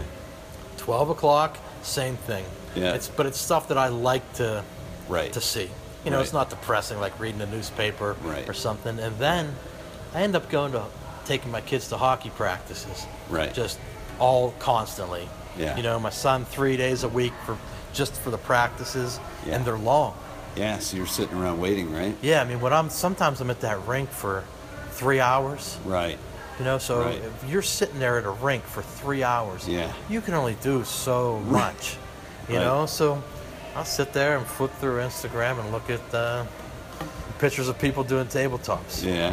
And 90% of the time, like if I go and scroll on Instagram to look at it, well, it's basically just killing time Right. for the most part. Right. But I'll scroll through it. If it doesn't have a tree Yeah. in the picture, like I almost don't look at them. like it, like those are the things that catch my eye. I, I, will scroll through, you know, Yeah. and a, a tree or a tabletop, and then like I'll, I'll Right. click on it and and look for it. But Yeah. once you read the news through there, I mean, three hours at the rink. Right. You read the news, you're done in an hour. You have two Yeah. hours to to pretty much do whatever you know. You just- Creeping. yeah, you just gotta kill time. I love I love watching uh, Ricky Rod because he could turn anything in, into a spot. Oh my gosh, you're not kidding. Like I don't I don't have that ability. Right. I never did. I don't Right. jib. Right. Uh, Right. Get that right, Right. now. Listen, one I don't fucking Right. 180. Right. I don't jib. I don't ride backwards. Right. You know, like I ride a bicycle, not a fucking forklift. Right. All right. Steering wheel's in the front. I go forwards. All right. But and I want to jump. Yeah. I can't look at a spot like him where there's a curb, you Yeah. know, a loading dock, you know, a Yeah. garbage can and stuff, and turn Right. it into something that was that Right. was that was fun to me. Like I would ride through and kick the garbage Yeah, can, right, right. You know, kick the Yeah. can to make some noise and, and keep riding. Yeah. Where he can turn it into something that he rides, and not only that, but has fun doing it. Oh yeah, definitely. You know, so I give him a. a Uh, he's he's a great guy and he loves you and he told and he said he can't wait to ride with you at some point. Um, all right, Trail Surf says Death Valley and s- in the standard video place looks nuts in your part. Just you want to comment on that? Yeah, Death Valley was, I mean, it was unique at the time when Push got plowed. Marty Yockel, who was racing Double A Pro at the time, Uh huh. was was one of my best friends, and he said, "Hey, he's like, we can't just let not have a spot to ride. You know, this is how I'm making my money right now. I'm riding bikes, and, and we actually worked together too, sort of at the end of his, you know, of his riding too." Right. And um, but he said, "Hey, we got to have another spot." And Marty's like very proactive. Yeah. He gung ho. Yeah. So he would show up at my house. We got Fox and Standard to give us some money uh, to rent a skid steer. Yeah. We built these jumps, and you know Marty and, and myself at the time were thinking like, we got to build the biggest, baddest jumps. Like, remember thinking the eight pack at push, you didn't have to pedal to hit it the first set. Like you could almost jump and land if you pedaled your ass off. You might be able to quad it. You know, like I mean, so you thought, well, you know what? Like let's build something bigger. You know, and at the time, like I would compare the, the jumps that were being built, like they were more supercross Right. like uh, you know, jump, jump, jump, jump, jump, jump, one after Yeah. another. We didn't want supercross. We wanted motocross. Right. And, like anyone who knows anything about about supercross and motocross knows that there's a Right. huge difference. Oh, yeah. You know, but that's what we wanted to build. We wanted to build motocross track for our bikes, and that's what what we built. And they were they were gnarly.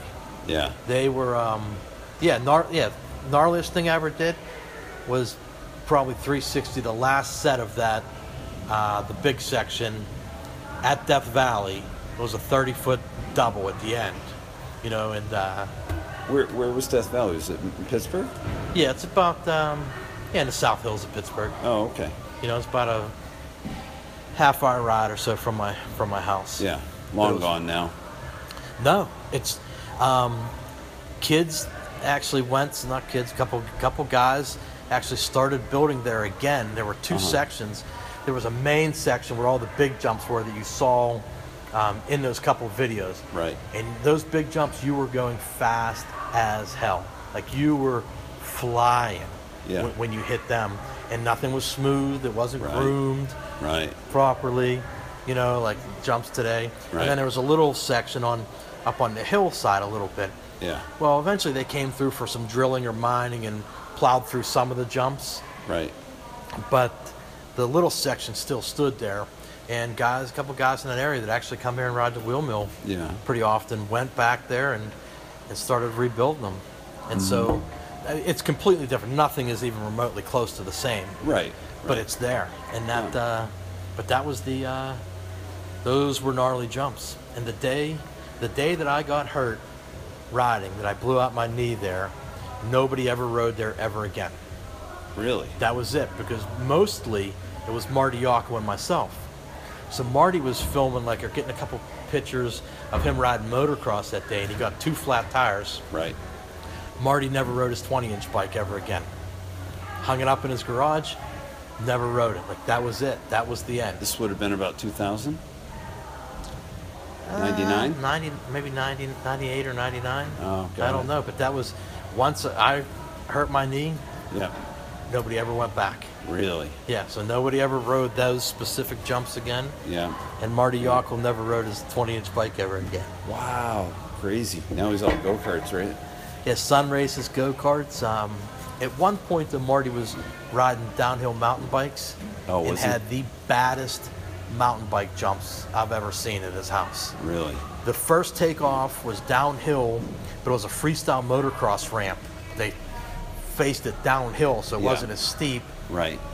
And there were 50 and 60 foot sets of doubles the whole way down this hill at his house Oh my God. and he would tow. Uh, you'd get towed back up on a quad, and I hadn't ridden for years and years. Oh, Wow. And I show up, and you know, Marty's like, "Come on, Chuck, you grab a bike." I'm like, "Grab a bike, my ass, dude." He's like, "No, it's just like old times." I'm like, no, it's "Marty, not. no, like, I'm not jumping a 50 foot jump on a on a full suspension mountain bike after not riding for five years." Heck no. Good choice. Real good choice. All right, let's see. Let's go with another Terra question. Do you think the mid school era of 90 to 99 was the golden age? The, so I think it's the golden age. For me, yeah. Yeah, tell the right. Hallahan boys that. Right, Tell, tell exactly. Cody Diggs that. Right. You know, tell Corey Walsh that, that those are the golden days of, of riding. Tell Yeah. any of those guys that are riding now that that's the golden days and they, they should probably punch you in the face. you know? So, like, the people that look back and say, like, oh, that mid school era was the best, it was the best for them. Right. You know, like that era, and from '95 to 2000, that was the golden era for me. Right. Riding bikes, Right. Sure, you know, but I mean, that's that's all in in in your age, where you were yeah. skill wise, what you were Yeah. doing there. So when you hear people say that, Right. that's usually someone that's you know relatively close to my age, Right. You know, wishing they could do that. Do I wish I could still Right. ride that way? Hell Right. yeah, I do. Yeah. But if but if you're gonna go and say that that's that's the the golden age, you know, Right. like you're offending th those other people, which I never cared of offending any Right. anybody. You know, I'm actually pretty good at it. But if you're you can't tell those kids today. What are you going to tell the kids today? They're like, hey, buddy, listen, I know that, that you think this is fun. It sucks compared to the way it was. No. Right. You know, the golden age, eh, the- if you want to say that or, you know, the best era for those people are right now, Right. is today, Right. is tomorrow. Right. You know, so no, I don't. For, for me, Yeah. sure, golden age. Yeah, yeah. You know? Yeah. But, uh, To each his own on that one. yeah, to each his own. All right, how about this is from 495 Trail Crew. How do the people of today's trail scene compare to the 90s? So we're kind of in the same type of um, yeah, same type of question. question. So I mean, it's really They're 20 years older. yeah, exactly right. yeah, That's that's at Trail City, difference. those guys are all 20 years older. Yeah, exactly. Um, They are. di- I'll tell you one way that they are different. yeah, They're all trail snobs. yeah, You know, like I, I've been to a couple sets of trails where midway through a great session, you know, somebody has a little hissy fit about the landing being a little bit messed up. right. You know, and I'm like, well, just drop three pounds of air pressure in your tires and keep riding the fucking thing. But no, they shut down the section. There's cones out. man. We got cones. We got shovels set up like crosses across the takeoff. yeah. And they're yelling, nobody jump this section. Right. We, we have a small pothole. Like, a, s- give me a break. You know, like why? Why does it have to be like that? So they're all they're all like real snobby about it, and I know Yeah. they take pride in what they've built. Right. And it takes so much to maintain them. Right. You know, and to tarp them up every Yeah. night. Never had a tarp Right. where, where, where, where we rode. There were no Right. tarps. Right. You know, there were no tarps. There's barely anything to water it with. Right. And the lips would fall apart. You'd smack them back together. Right. And, and ride them. But we wouldn't shut down like a great session. Right. You know, just because one landing, like somebody chunks the side of a landing. Right. And you're like, hold up, repair job, taking place. I'm like, "Fu- you're not a fucking road crew. You're just a dirty fucking BMX rider. you know, Oh, just man. hit the goddamn jump, all right. Don't fuck the whole session up Right. because you have to have something look absolutely perfect. You know Right. what looks perfect when there's 12 guys going one after another on it, Right. not when you put a cone on top of it and stop everybody from riding. Right. You know, like, is it really going to make that much difference if Right. there's a, a little chunk in the, in the landing? Right. You know, if you can't ride it with that little chunk in the landing, Right. take your ass back to the skate park. Right. Then, and ride the wooden jumps. you know, that's not that's not bicycle motocross. That is Right. that is dirt skate park. Right. And and there's a difference. Me, fucking run it. Right. You know, Right.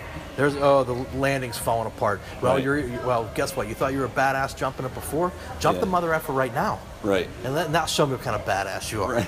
You know, when you have a six-inch rut going up the front of the takeoff, you know now jump it. And that's what we used to do. Like sometimes it pushes. You'd ride a jump in, and you would get a rut in. I remember we left the rut in the jump. It was about four inches wide and six inches deep, and that was it. That was like your motocross jump. Like Wow. hit the rut. You know, Yeah. that's it. You don't hit the rut, hey man, I don't know what to tell you. Going sideways. Yeah, should have hit the rut. Right. You know? I'm going to continue this question just a little bit more because this is this is all kind of sort of combined. This is Ari Sonnenberg, slower than your crew on Instagram. He's a great guy. Lives in, I believe, Belgium. Uh, Who's it? But he's from Long Island. Ar- Ari Sonnenberg. He's, Okay. he's from Long Island. He, he knows you. Um, Push was one of the most influential trail spots. Do you see that influence present in BMX today? kind of the same idea, but do you s- maybe do you see what you're talking about now present anywhere at any trails you go to where I people think are it's just kind a of natural. pr- That's just a letting it natural go. progression, you know. Of um, I think like push at the time, being influential was um, just you know more jumps. Yeah. You know rhythm sections. Before Right. you would go to jumps, and push wasn't the only one. Right. You know the ravine, posh, Yeah. Long Island, Sheep Hills. They all Right. started building rhythm sections. Yep. But instead of just like pedaling and hitting one jump. yeah So- Drexel. it was all, all yeah. Of them. yeah So all those places sort of came, you know, came to around the same time. right So their Right. influences, um, I see it in some of the some of the some of the riders, you Yeah. know, that say like, "Oh, I like that," so I, you know, we built these trails and built those trails and this Right. and that. So as far as being influential, yeah, I mean, I, I think guys came to our trails and rode and said, "We want to build some stuff like this at our house." You know, at our place, at our trails, we're do you going to do think it's this. more regional you think there's an influence regionally because of push I think Pennsylvania is the center of the trail universe. Right. That I think I think that is, but I don't know if regional regional I don't know. There's good trails every, every Yeah. There's good trails everywhere. Right. But they've certainly progressed bigger. Yeah. Better. Everything's a step up because they've figured out that if you have a bigger landing, you know, you're going to generate more speed for the for the next jump right Um, right which is what Mark Potosny put it with Death Valley. He sort of said about Hazelwood. Um, we took your jumps at Death Valley and looked at them and thought, hey, you know, we just we figured out if we just have a bigger landing, Right. You're not worried about overshooting it as much. Yeah. So, I think it was just part of the natural progression of the of the of the sport. yeah uh, let's see let's go to Let's go to a, Hal- a couple Hallahan questions, a couple more. We did the Nathan question. Here's one from Lucas: Is is uh, rock throwing in the woods a sport or a counterculture? It's a sport because you could challenge anybody at any at any trails anywhere to a good rock throwing contest.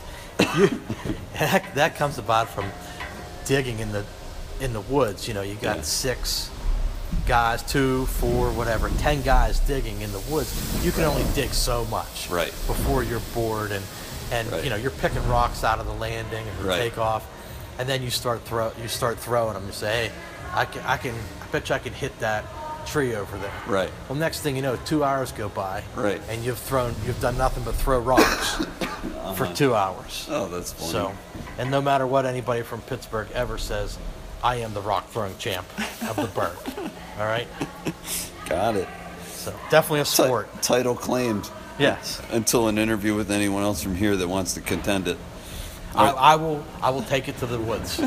I will take that to the woods. I can't ride as good, but I can throw. I, I can still throw a rock. That's where it should be settled. Yeah. So uh, here's one from Shane, the youngest. Was he eight or nine now? Somewhere like that.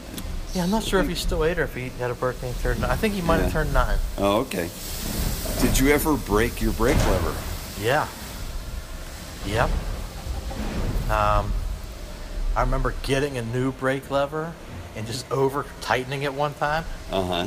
snapping it like where it was hinged. Yeah. Um, we used to take our brake levers and bend them, you know, with a couple box end wrenches to get like like the perfect feel on your brake lever. Yeah. Out, broke a couple that way. Uh huh. And I know I've, Oh, I I've remember doing that with wrenches. Yeah. broken a couple, couple where your bike goes flailing down the down the hillside through the woods, and you come back and your your brake Uh-huh. lever's cracked. So Yep. I'm just glad that every that Shane has brakes. Yeah. Right. Got to run brakes. Def- absolutely. Not that the kids use them much, but they definitely have them. No, I, I, and you know what? I need like 16 inch dual Brembos to stop me.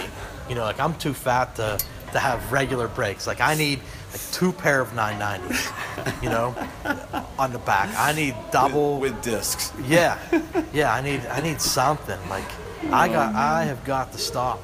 Oh, that's funny. That's great. All right, this one's from Y2K, Y2K BMX, which I think we know who this is, but uh, Yeah, yeah. he wants to. He, he says, "Funny how short you were in the game, but your legacy is still heard today." Uh, how does it feel to be looked to, looked up to by your peers? It's kind of a combined question, but they, Yeah. they do belong together.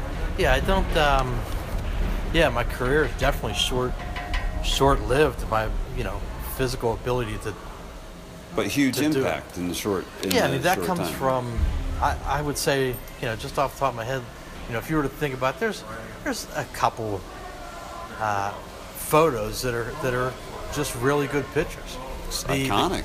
yeah, the Iconic come to pictures. standard country um, ad. You know, I mean, you're not really going to find it. I- it's- Maybe it sounds conceited to say that, but you're not going to find a better ad, a better picture in a magazine than Mm. it was. I mean, that was like the first one. It, it, it was sort of like the first ad of that kind back back then. Mm-hmm. Yeah. And uh, the cover of Tread, you know, there were only four issues, so Yeah. you know everyone sees that as like, oh man, that's ah, that's a Right. great great picture Right. you know, and, a- and a couple of video parts that these, you know, guys that are a little bit younger grew up on. But I would say that the, maybe one of my biggest uh, regrets is that I never made a video part that I really liked. You know, Yeah. I just like rode around for the parts. Yeah. You know, but I had like a a big bag of tricks, a whole bunch of stuff that I could have done to make, you know, great video parts, Right. I just never really did because I never Right. thought about it at the time as mattering. Right. You know, it didn't matter Right. to me at the time. And uh, I remember having a conversation with somebody, and they were so amped up about making this video part, Yeah. you know, and I just didn't care about the video part back then, you know, and I. I remember they're filming for the Fox video, and a guy, John Fox and Matt Story, were out there filming. And said to us, "What do you want me to do?" I said, "Just ride through it like it's any any given day. Just ride your bike like you would." I was like, "You want me to do anything particular?" No, Yeah. you know. But then looking back on it, you think like, "Man, I should have done all these different things Right. for these video parts, Right. and it would have made them so much better." But I did it. Yeah. You know, and that's but the pictures and stuff, that's the difference with having the magazines. You have something that's there. You physically have it in your hand to look out at. You, that it leaves a much bigger impression on people than going through a 20 second clip Right. on Instagram. Right. Because once they go through that 20 second clip on Instagram, they go to the next 20 second Yeah, clip and the it's next forgotten. 20. Yeah, and and you're forgotten. Right. But when you have the you're on the cover of a magazine, Right. or you have an ad like that, Yeah. that's that's it. It's it's there forever. Right. And then you get psychos that collect all that stuff and go crazy for it. Yeah. So- oh yeah. Absolutely. Yeah, it's, I think maybe that, and I think anybody of that uh, time frame leaves a little bit more of a uh, an imprint, right. probably because it's there to go back to at any minute, Right. you know. Right. So As opposed to a VCR tape that may uh, that may snap at any given moment. yeah, I got a bro, went through a couple of VCR tapes. The last comment's kind of a, I'm, I'm sure a joke that you'll you'll get, but Y2K BMX says, "Why do you look like Jim Dugan?" Hacksaw Jim Duggan. That's Duggan. who he's talking about. Oh, okay. Maybe it's the hair. Oh, okay. I think when I saw him, I was I had a beard or something, Oh, okay. and he had me uh, he had me yelling like Hacksaw Jim Duggan God, all the time. that's good stuff. All right, we're winding down. Uh, let's see. Oh, not bad. We're almost at a couple hours. I expected this completely with you because there's lots to talk about. So let's go with. da-da-da-da-da. I'm going to save that Mike Callahan question for the last because that's a really good one. Um, all right, I'll do a couple more questions from Garden Dirt Jumps of Chicago. How long did you not touch your bike post injury? Um, We kind of talked about that, but yeah, I mean, I remember getting hurt.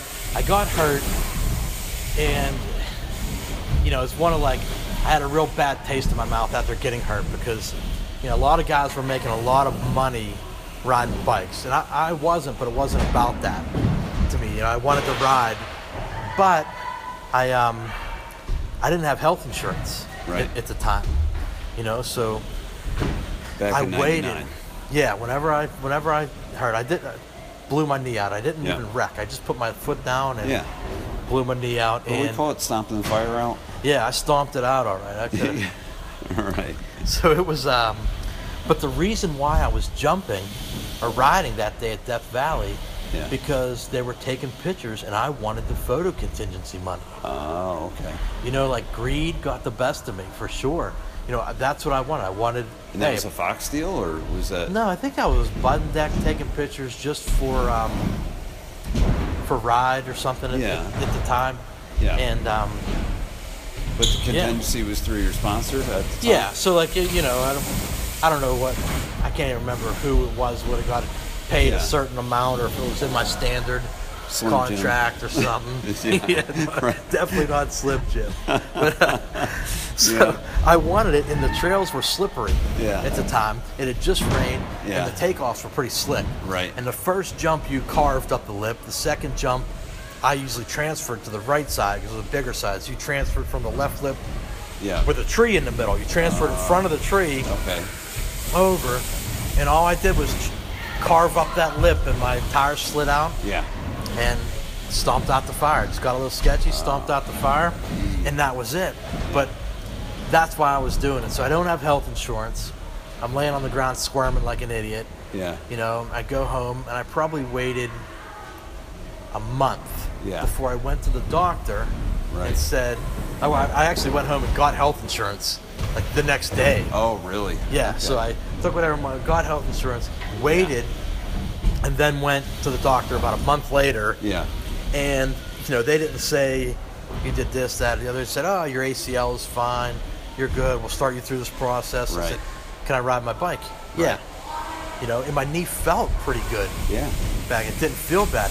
But then every time I would ride, it, would- it would it would pop out Yeah. Yeah. you know, and uh, it was just, it's just unfortunate. So I didn't wait long enough. Yeah. And then finally, I went and had surgery on it, and you know, I did everything they wanted to do for, they said to do for rehab, but my kneecap before the surgery, um, was it was trying to heal itself, so my kneecap grew to Yeah. about twice the size of my other kneecap. Yeah.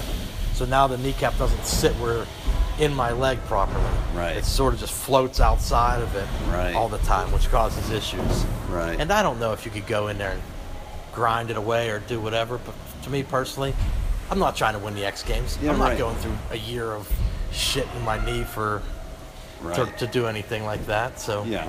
um, I probably didn't wait long enough. Yeah. But when I went back to riding after all the physical therapy and the surgery, it just popped right out again. Oh my gosh. You know, Wow. so it, at that point, I couldn't ride the way I wanted to ride.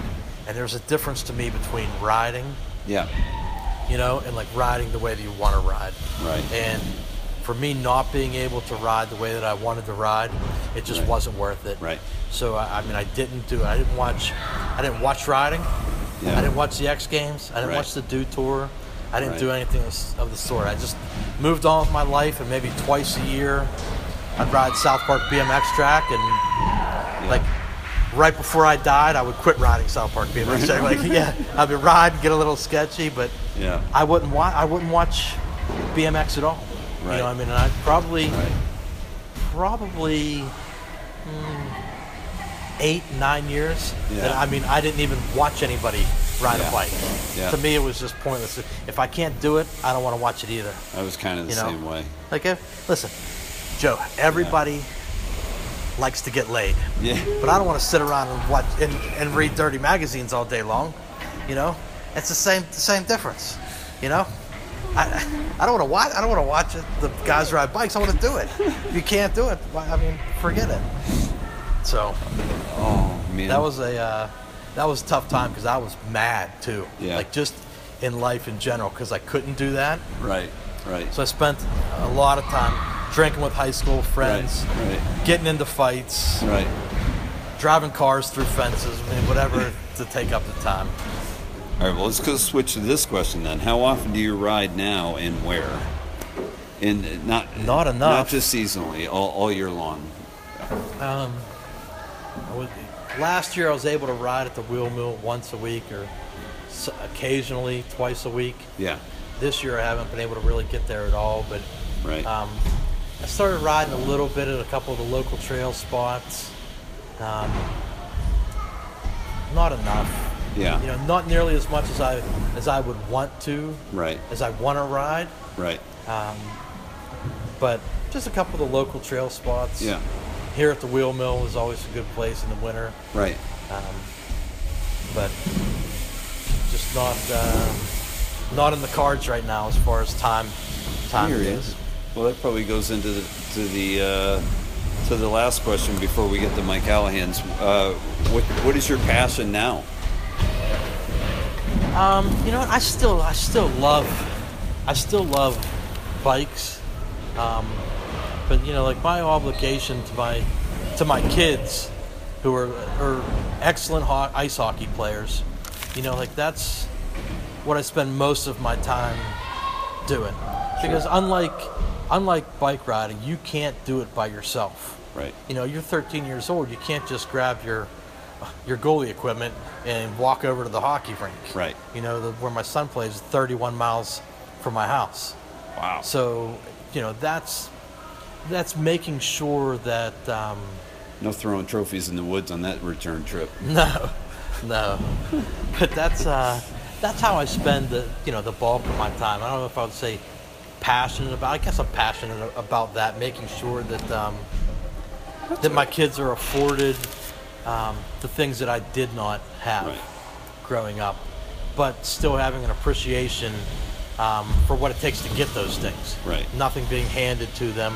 Right. So, you know, someone will say, oh, your legacy in BMX. I'll be like, yeah, legacy this, your B- BMX, you know, like, I think ultimately, like, uh, as you get older, like, that's more what I'm concerned with is how my kids are, are brought up and not, um, unfortunately, they, they completely hate riding bikes. Yeah, right, right. Unfortunately, I mean, I can't, I can't get them to do that for anything, but, I'm, in, uh, I'm in the same boat, but I, I was thinking that's where you'd head with that answer, and and, and to be honest with you, I, I agree with you wholeheartedly. That's what most of us, that's what most of our passions are right now, and that's why we took some time off and focused on that, and so that's a good thing. But I am going to expose you for one other passion that you're not, you may not have brought up, but I think you've got a passion for giving.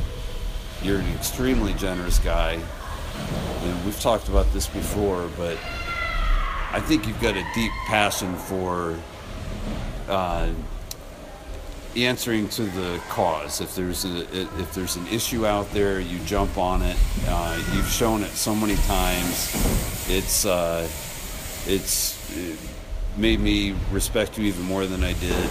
You know, I, I think that's a passion of yours that you may not want to to highlight, but it's out there, and, and I think it's I think it's huge. Well, you know, I mean, certainly there's uh, there, there's a lot of people out there that could need he- need help for for whatever reason, um, whether it be it of their own uh, their own doing or, or just something unfortunate happening to them.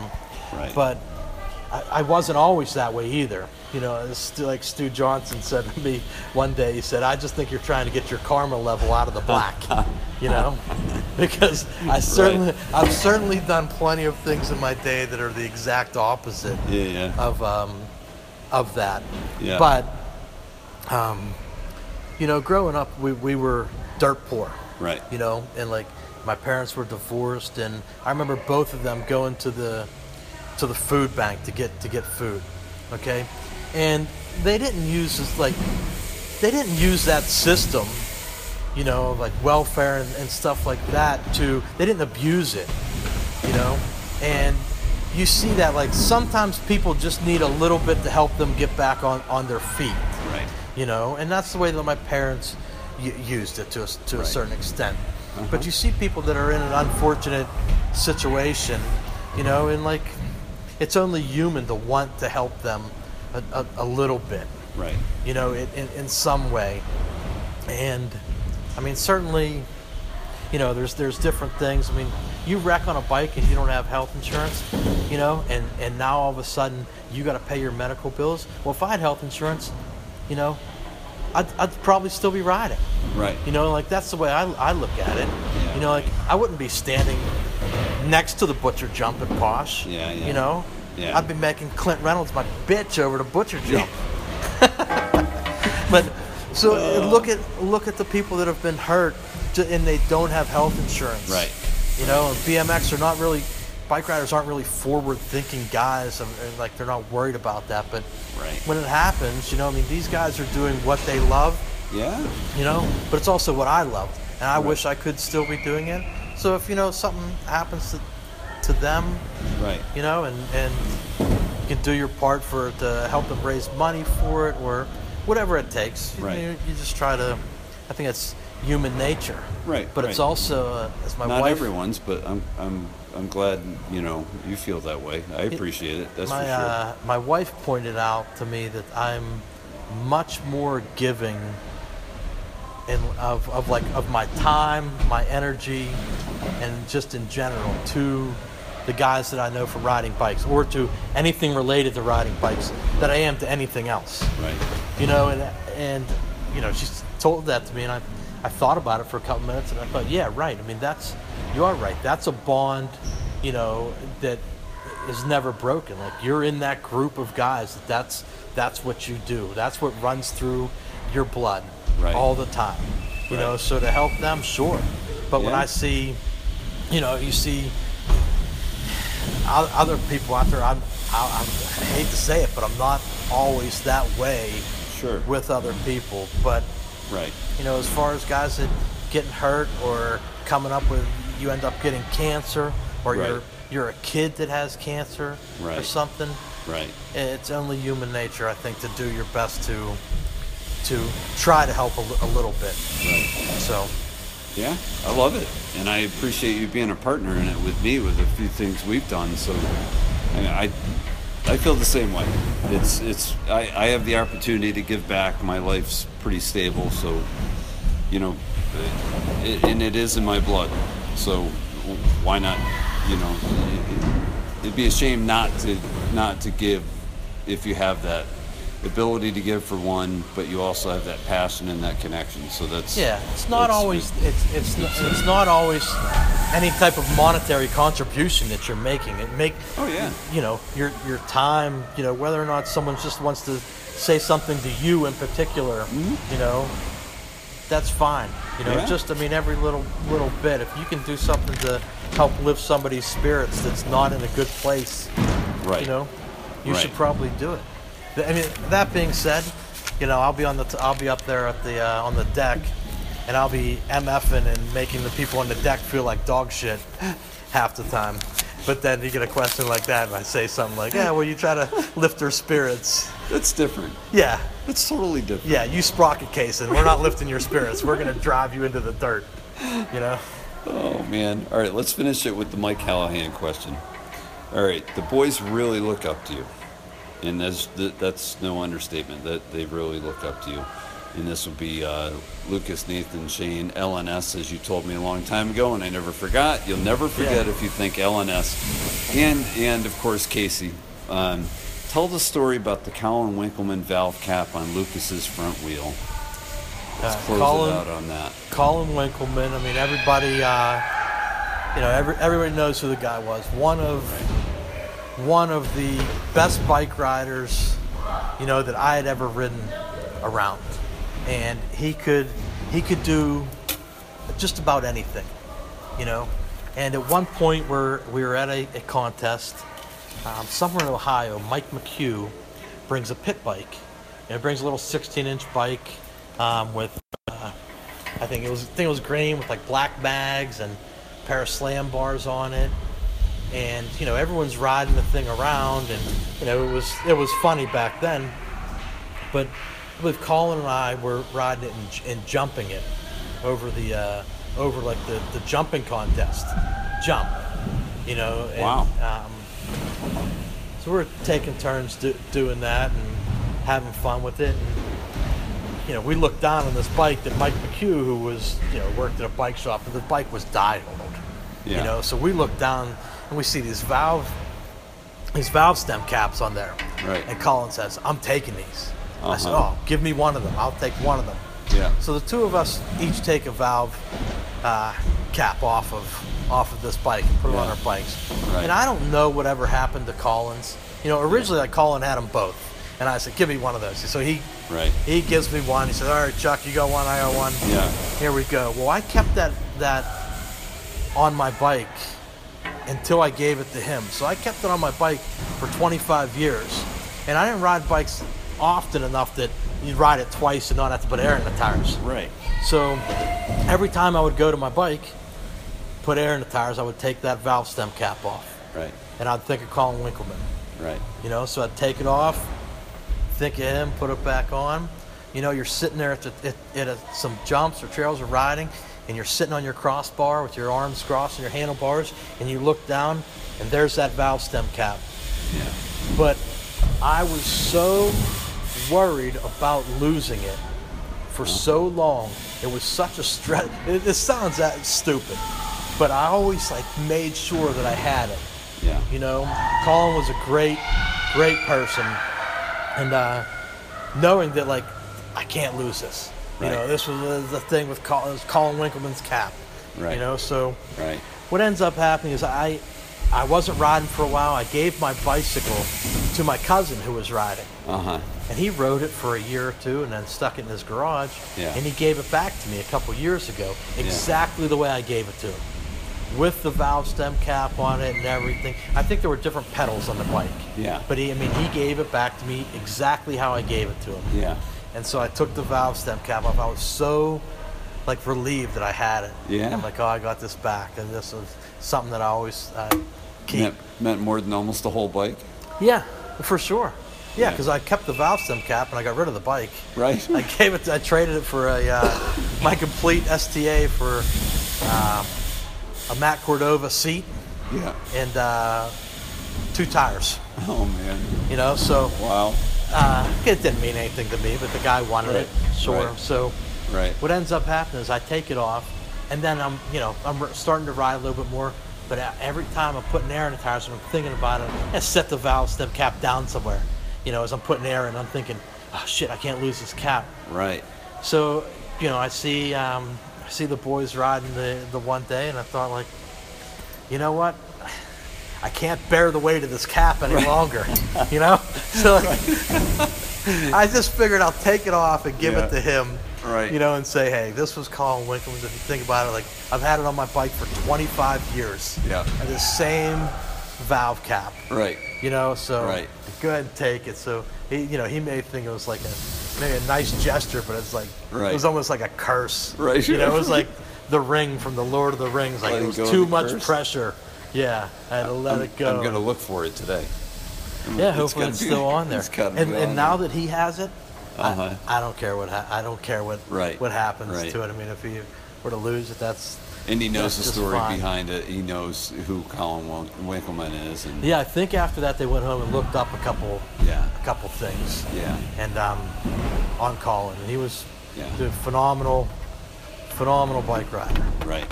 and could out eat just about anybody too. Side note, he could out eat, Right, right. he could out eat anybody. Oh So- man, that's great. Yeah, and that was that was it. So that sort of passed that that on. Yeah. Yeah. Perfect. Any last things you want to say before we wrap it up? Nah, that's it. I pretty much say everything I have to say every uh, Yeah. every opportunity I get. So Yeah. you know, I enjoyed it. I think this is great. It was it was even more than I expected, so I thought it was Good. great. yeah, have fun. Yeah. I appreciate it. No, absolutely. Thanks so much, Isaac. Yep. And thank you for all your help and everything you've done with me and more coming this year, so be prepared. End of Sure. July. Sure, I'll be working the uh, I'll be working the phones. Oh yeah. You know? Absolutely. So absolutely. it should be uh, good. I'm looking looking forward to it. Yep, And that's yep. one of the uh, that's one of the things those uh, events, the fundraisers that help pull me back into yeah. uh, the sport. You know, seeing that and thinking like, oh man, I, could, I I would like to go there and see all of these people Right. that I know are going to be in, in that Yeah. that area. And Yeah. uh, w- one last thing I, I will say, like everyone says, well, what, you know, I, I'd show up and ride and say, well, what made you start riding again? And this is a true story. yeah. I, I wasn't riding, Right. and I've been friends with Chris Hallman for a long time, Yeah. you know, and I, I couldn't get a hold of him. Right. So I was asking somebody here or there, hey, you know, you know Chris Hallman's number. And I called Stu Johnson, and he said, ah, no. He goes, I think he has an Instagram account. You know, Yeah. so go on Instagram. Sometimes he'll he'll be on there. Right. So that was how I got an Instagram account. I didn't get it to put anything on it or Right. post anything or look at anything. I Right. had it for the sole purpose of trying to get in touch with Chris Hallman. Oh my gosh. So as I got on and logged on and tried finding him, I started watching um, a couple Chase Hawk clips. Yeah. And like I was watching Chase ride, and I was like thinking to myself, man, like riding looks fun. Right. You know, like, for a long time it wasn't fun. Right. You know, and I I watched Chase Hawk Yeah. riding his bike and thought, man, fuck, I miss riding my bike. Right. You know, and then it Right. that's what pulled me uh, back into it, and then seeing a couple of the um, how much fun everybody had at the John Lee Jam, yeah. and thinking like, Yeah. oh, those are my, these are the guys that that uh, Yeah. that I'm friends with that I would love to see again. Yeah. So that was a big um, a big played a big role in me Right. uh, getting back on my bike, as limited as, as it's been, but at least um, you know I'm having fun. Yeah, no, absolutely. It's a So- reunion of sorts every year. It's it's awesome. Yeah, It's it's turned great. into, and this will be the fourth year, fourth year in a row, and it's just been It's it's been- phenomenal it's- to see the, it's the been a Long blessing. Island It's guys. huge. Yeah, Because the Long Island guys were all, we all, that was like the young racer crew. Right. And you want to talk about some shit talking? Get the 15 and 16X group together from like Long Island and Pittsburgh I'm going and like to. some Florida guys. And you, I mean, that was that was it. So much shit talking going on. oh yeah, So I mean, I saw those guys, and uh, you know, like I said, all at the John Lee Jam. And I thought Yeah. I would love to go back and see those guys. yeah, yeah. So thank you as much as uh, Hey, no problem, no was problem. great. excellent. Thank you, Isaac. Yep, Joe. Appreciate it. Sure. If I'm allowed to call you Isaac, Yeah. I don't know how that plays out. we'll quiz Doyle on that one after. What should we call Isaac? All right, thanks, buddy. Yes, no sweat.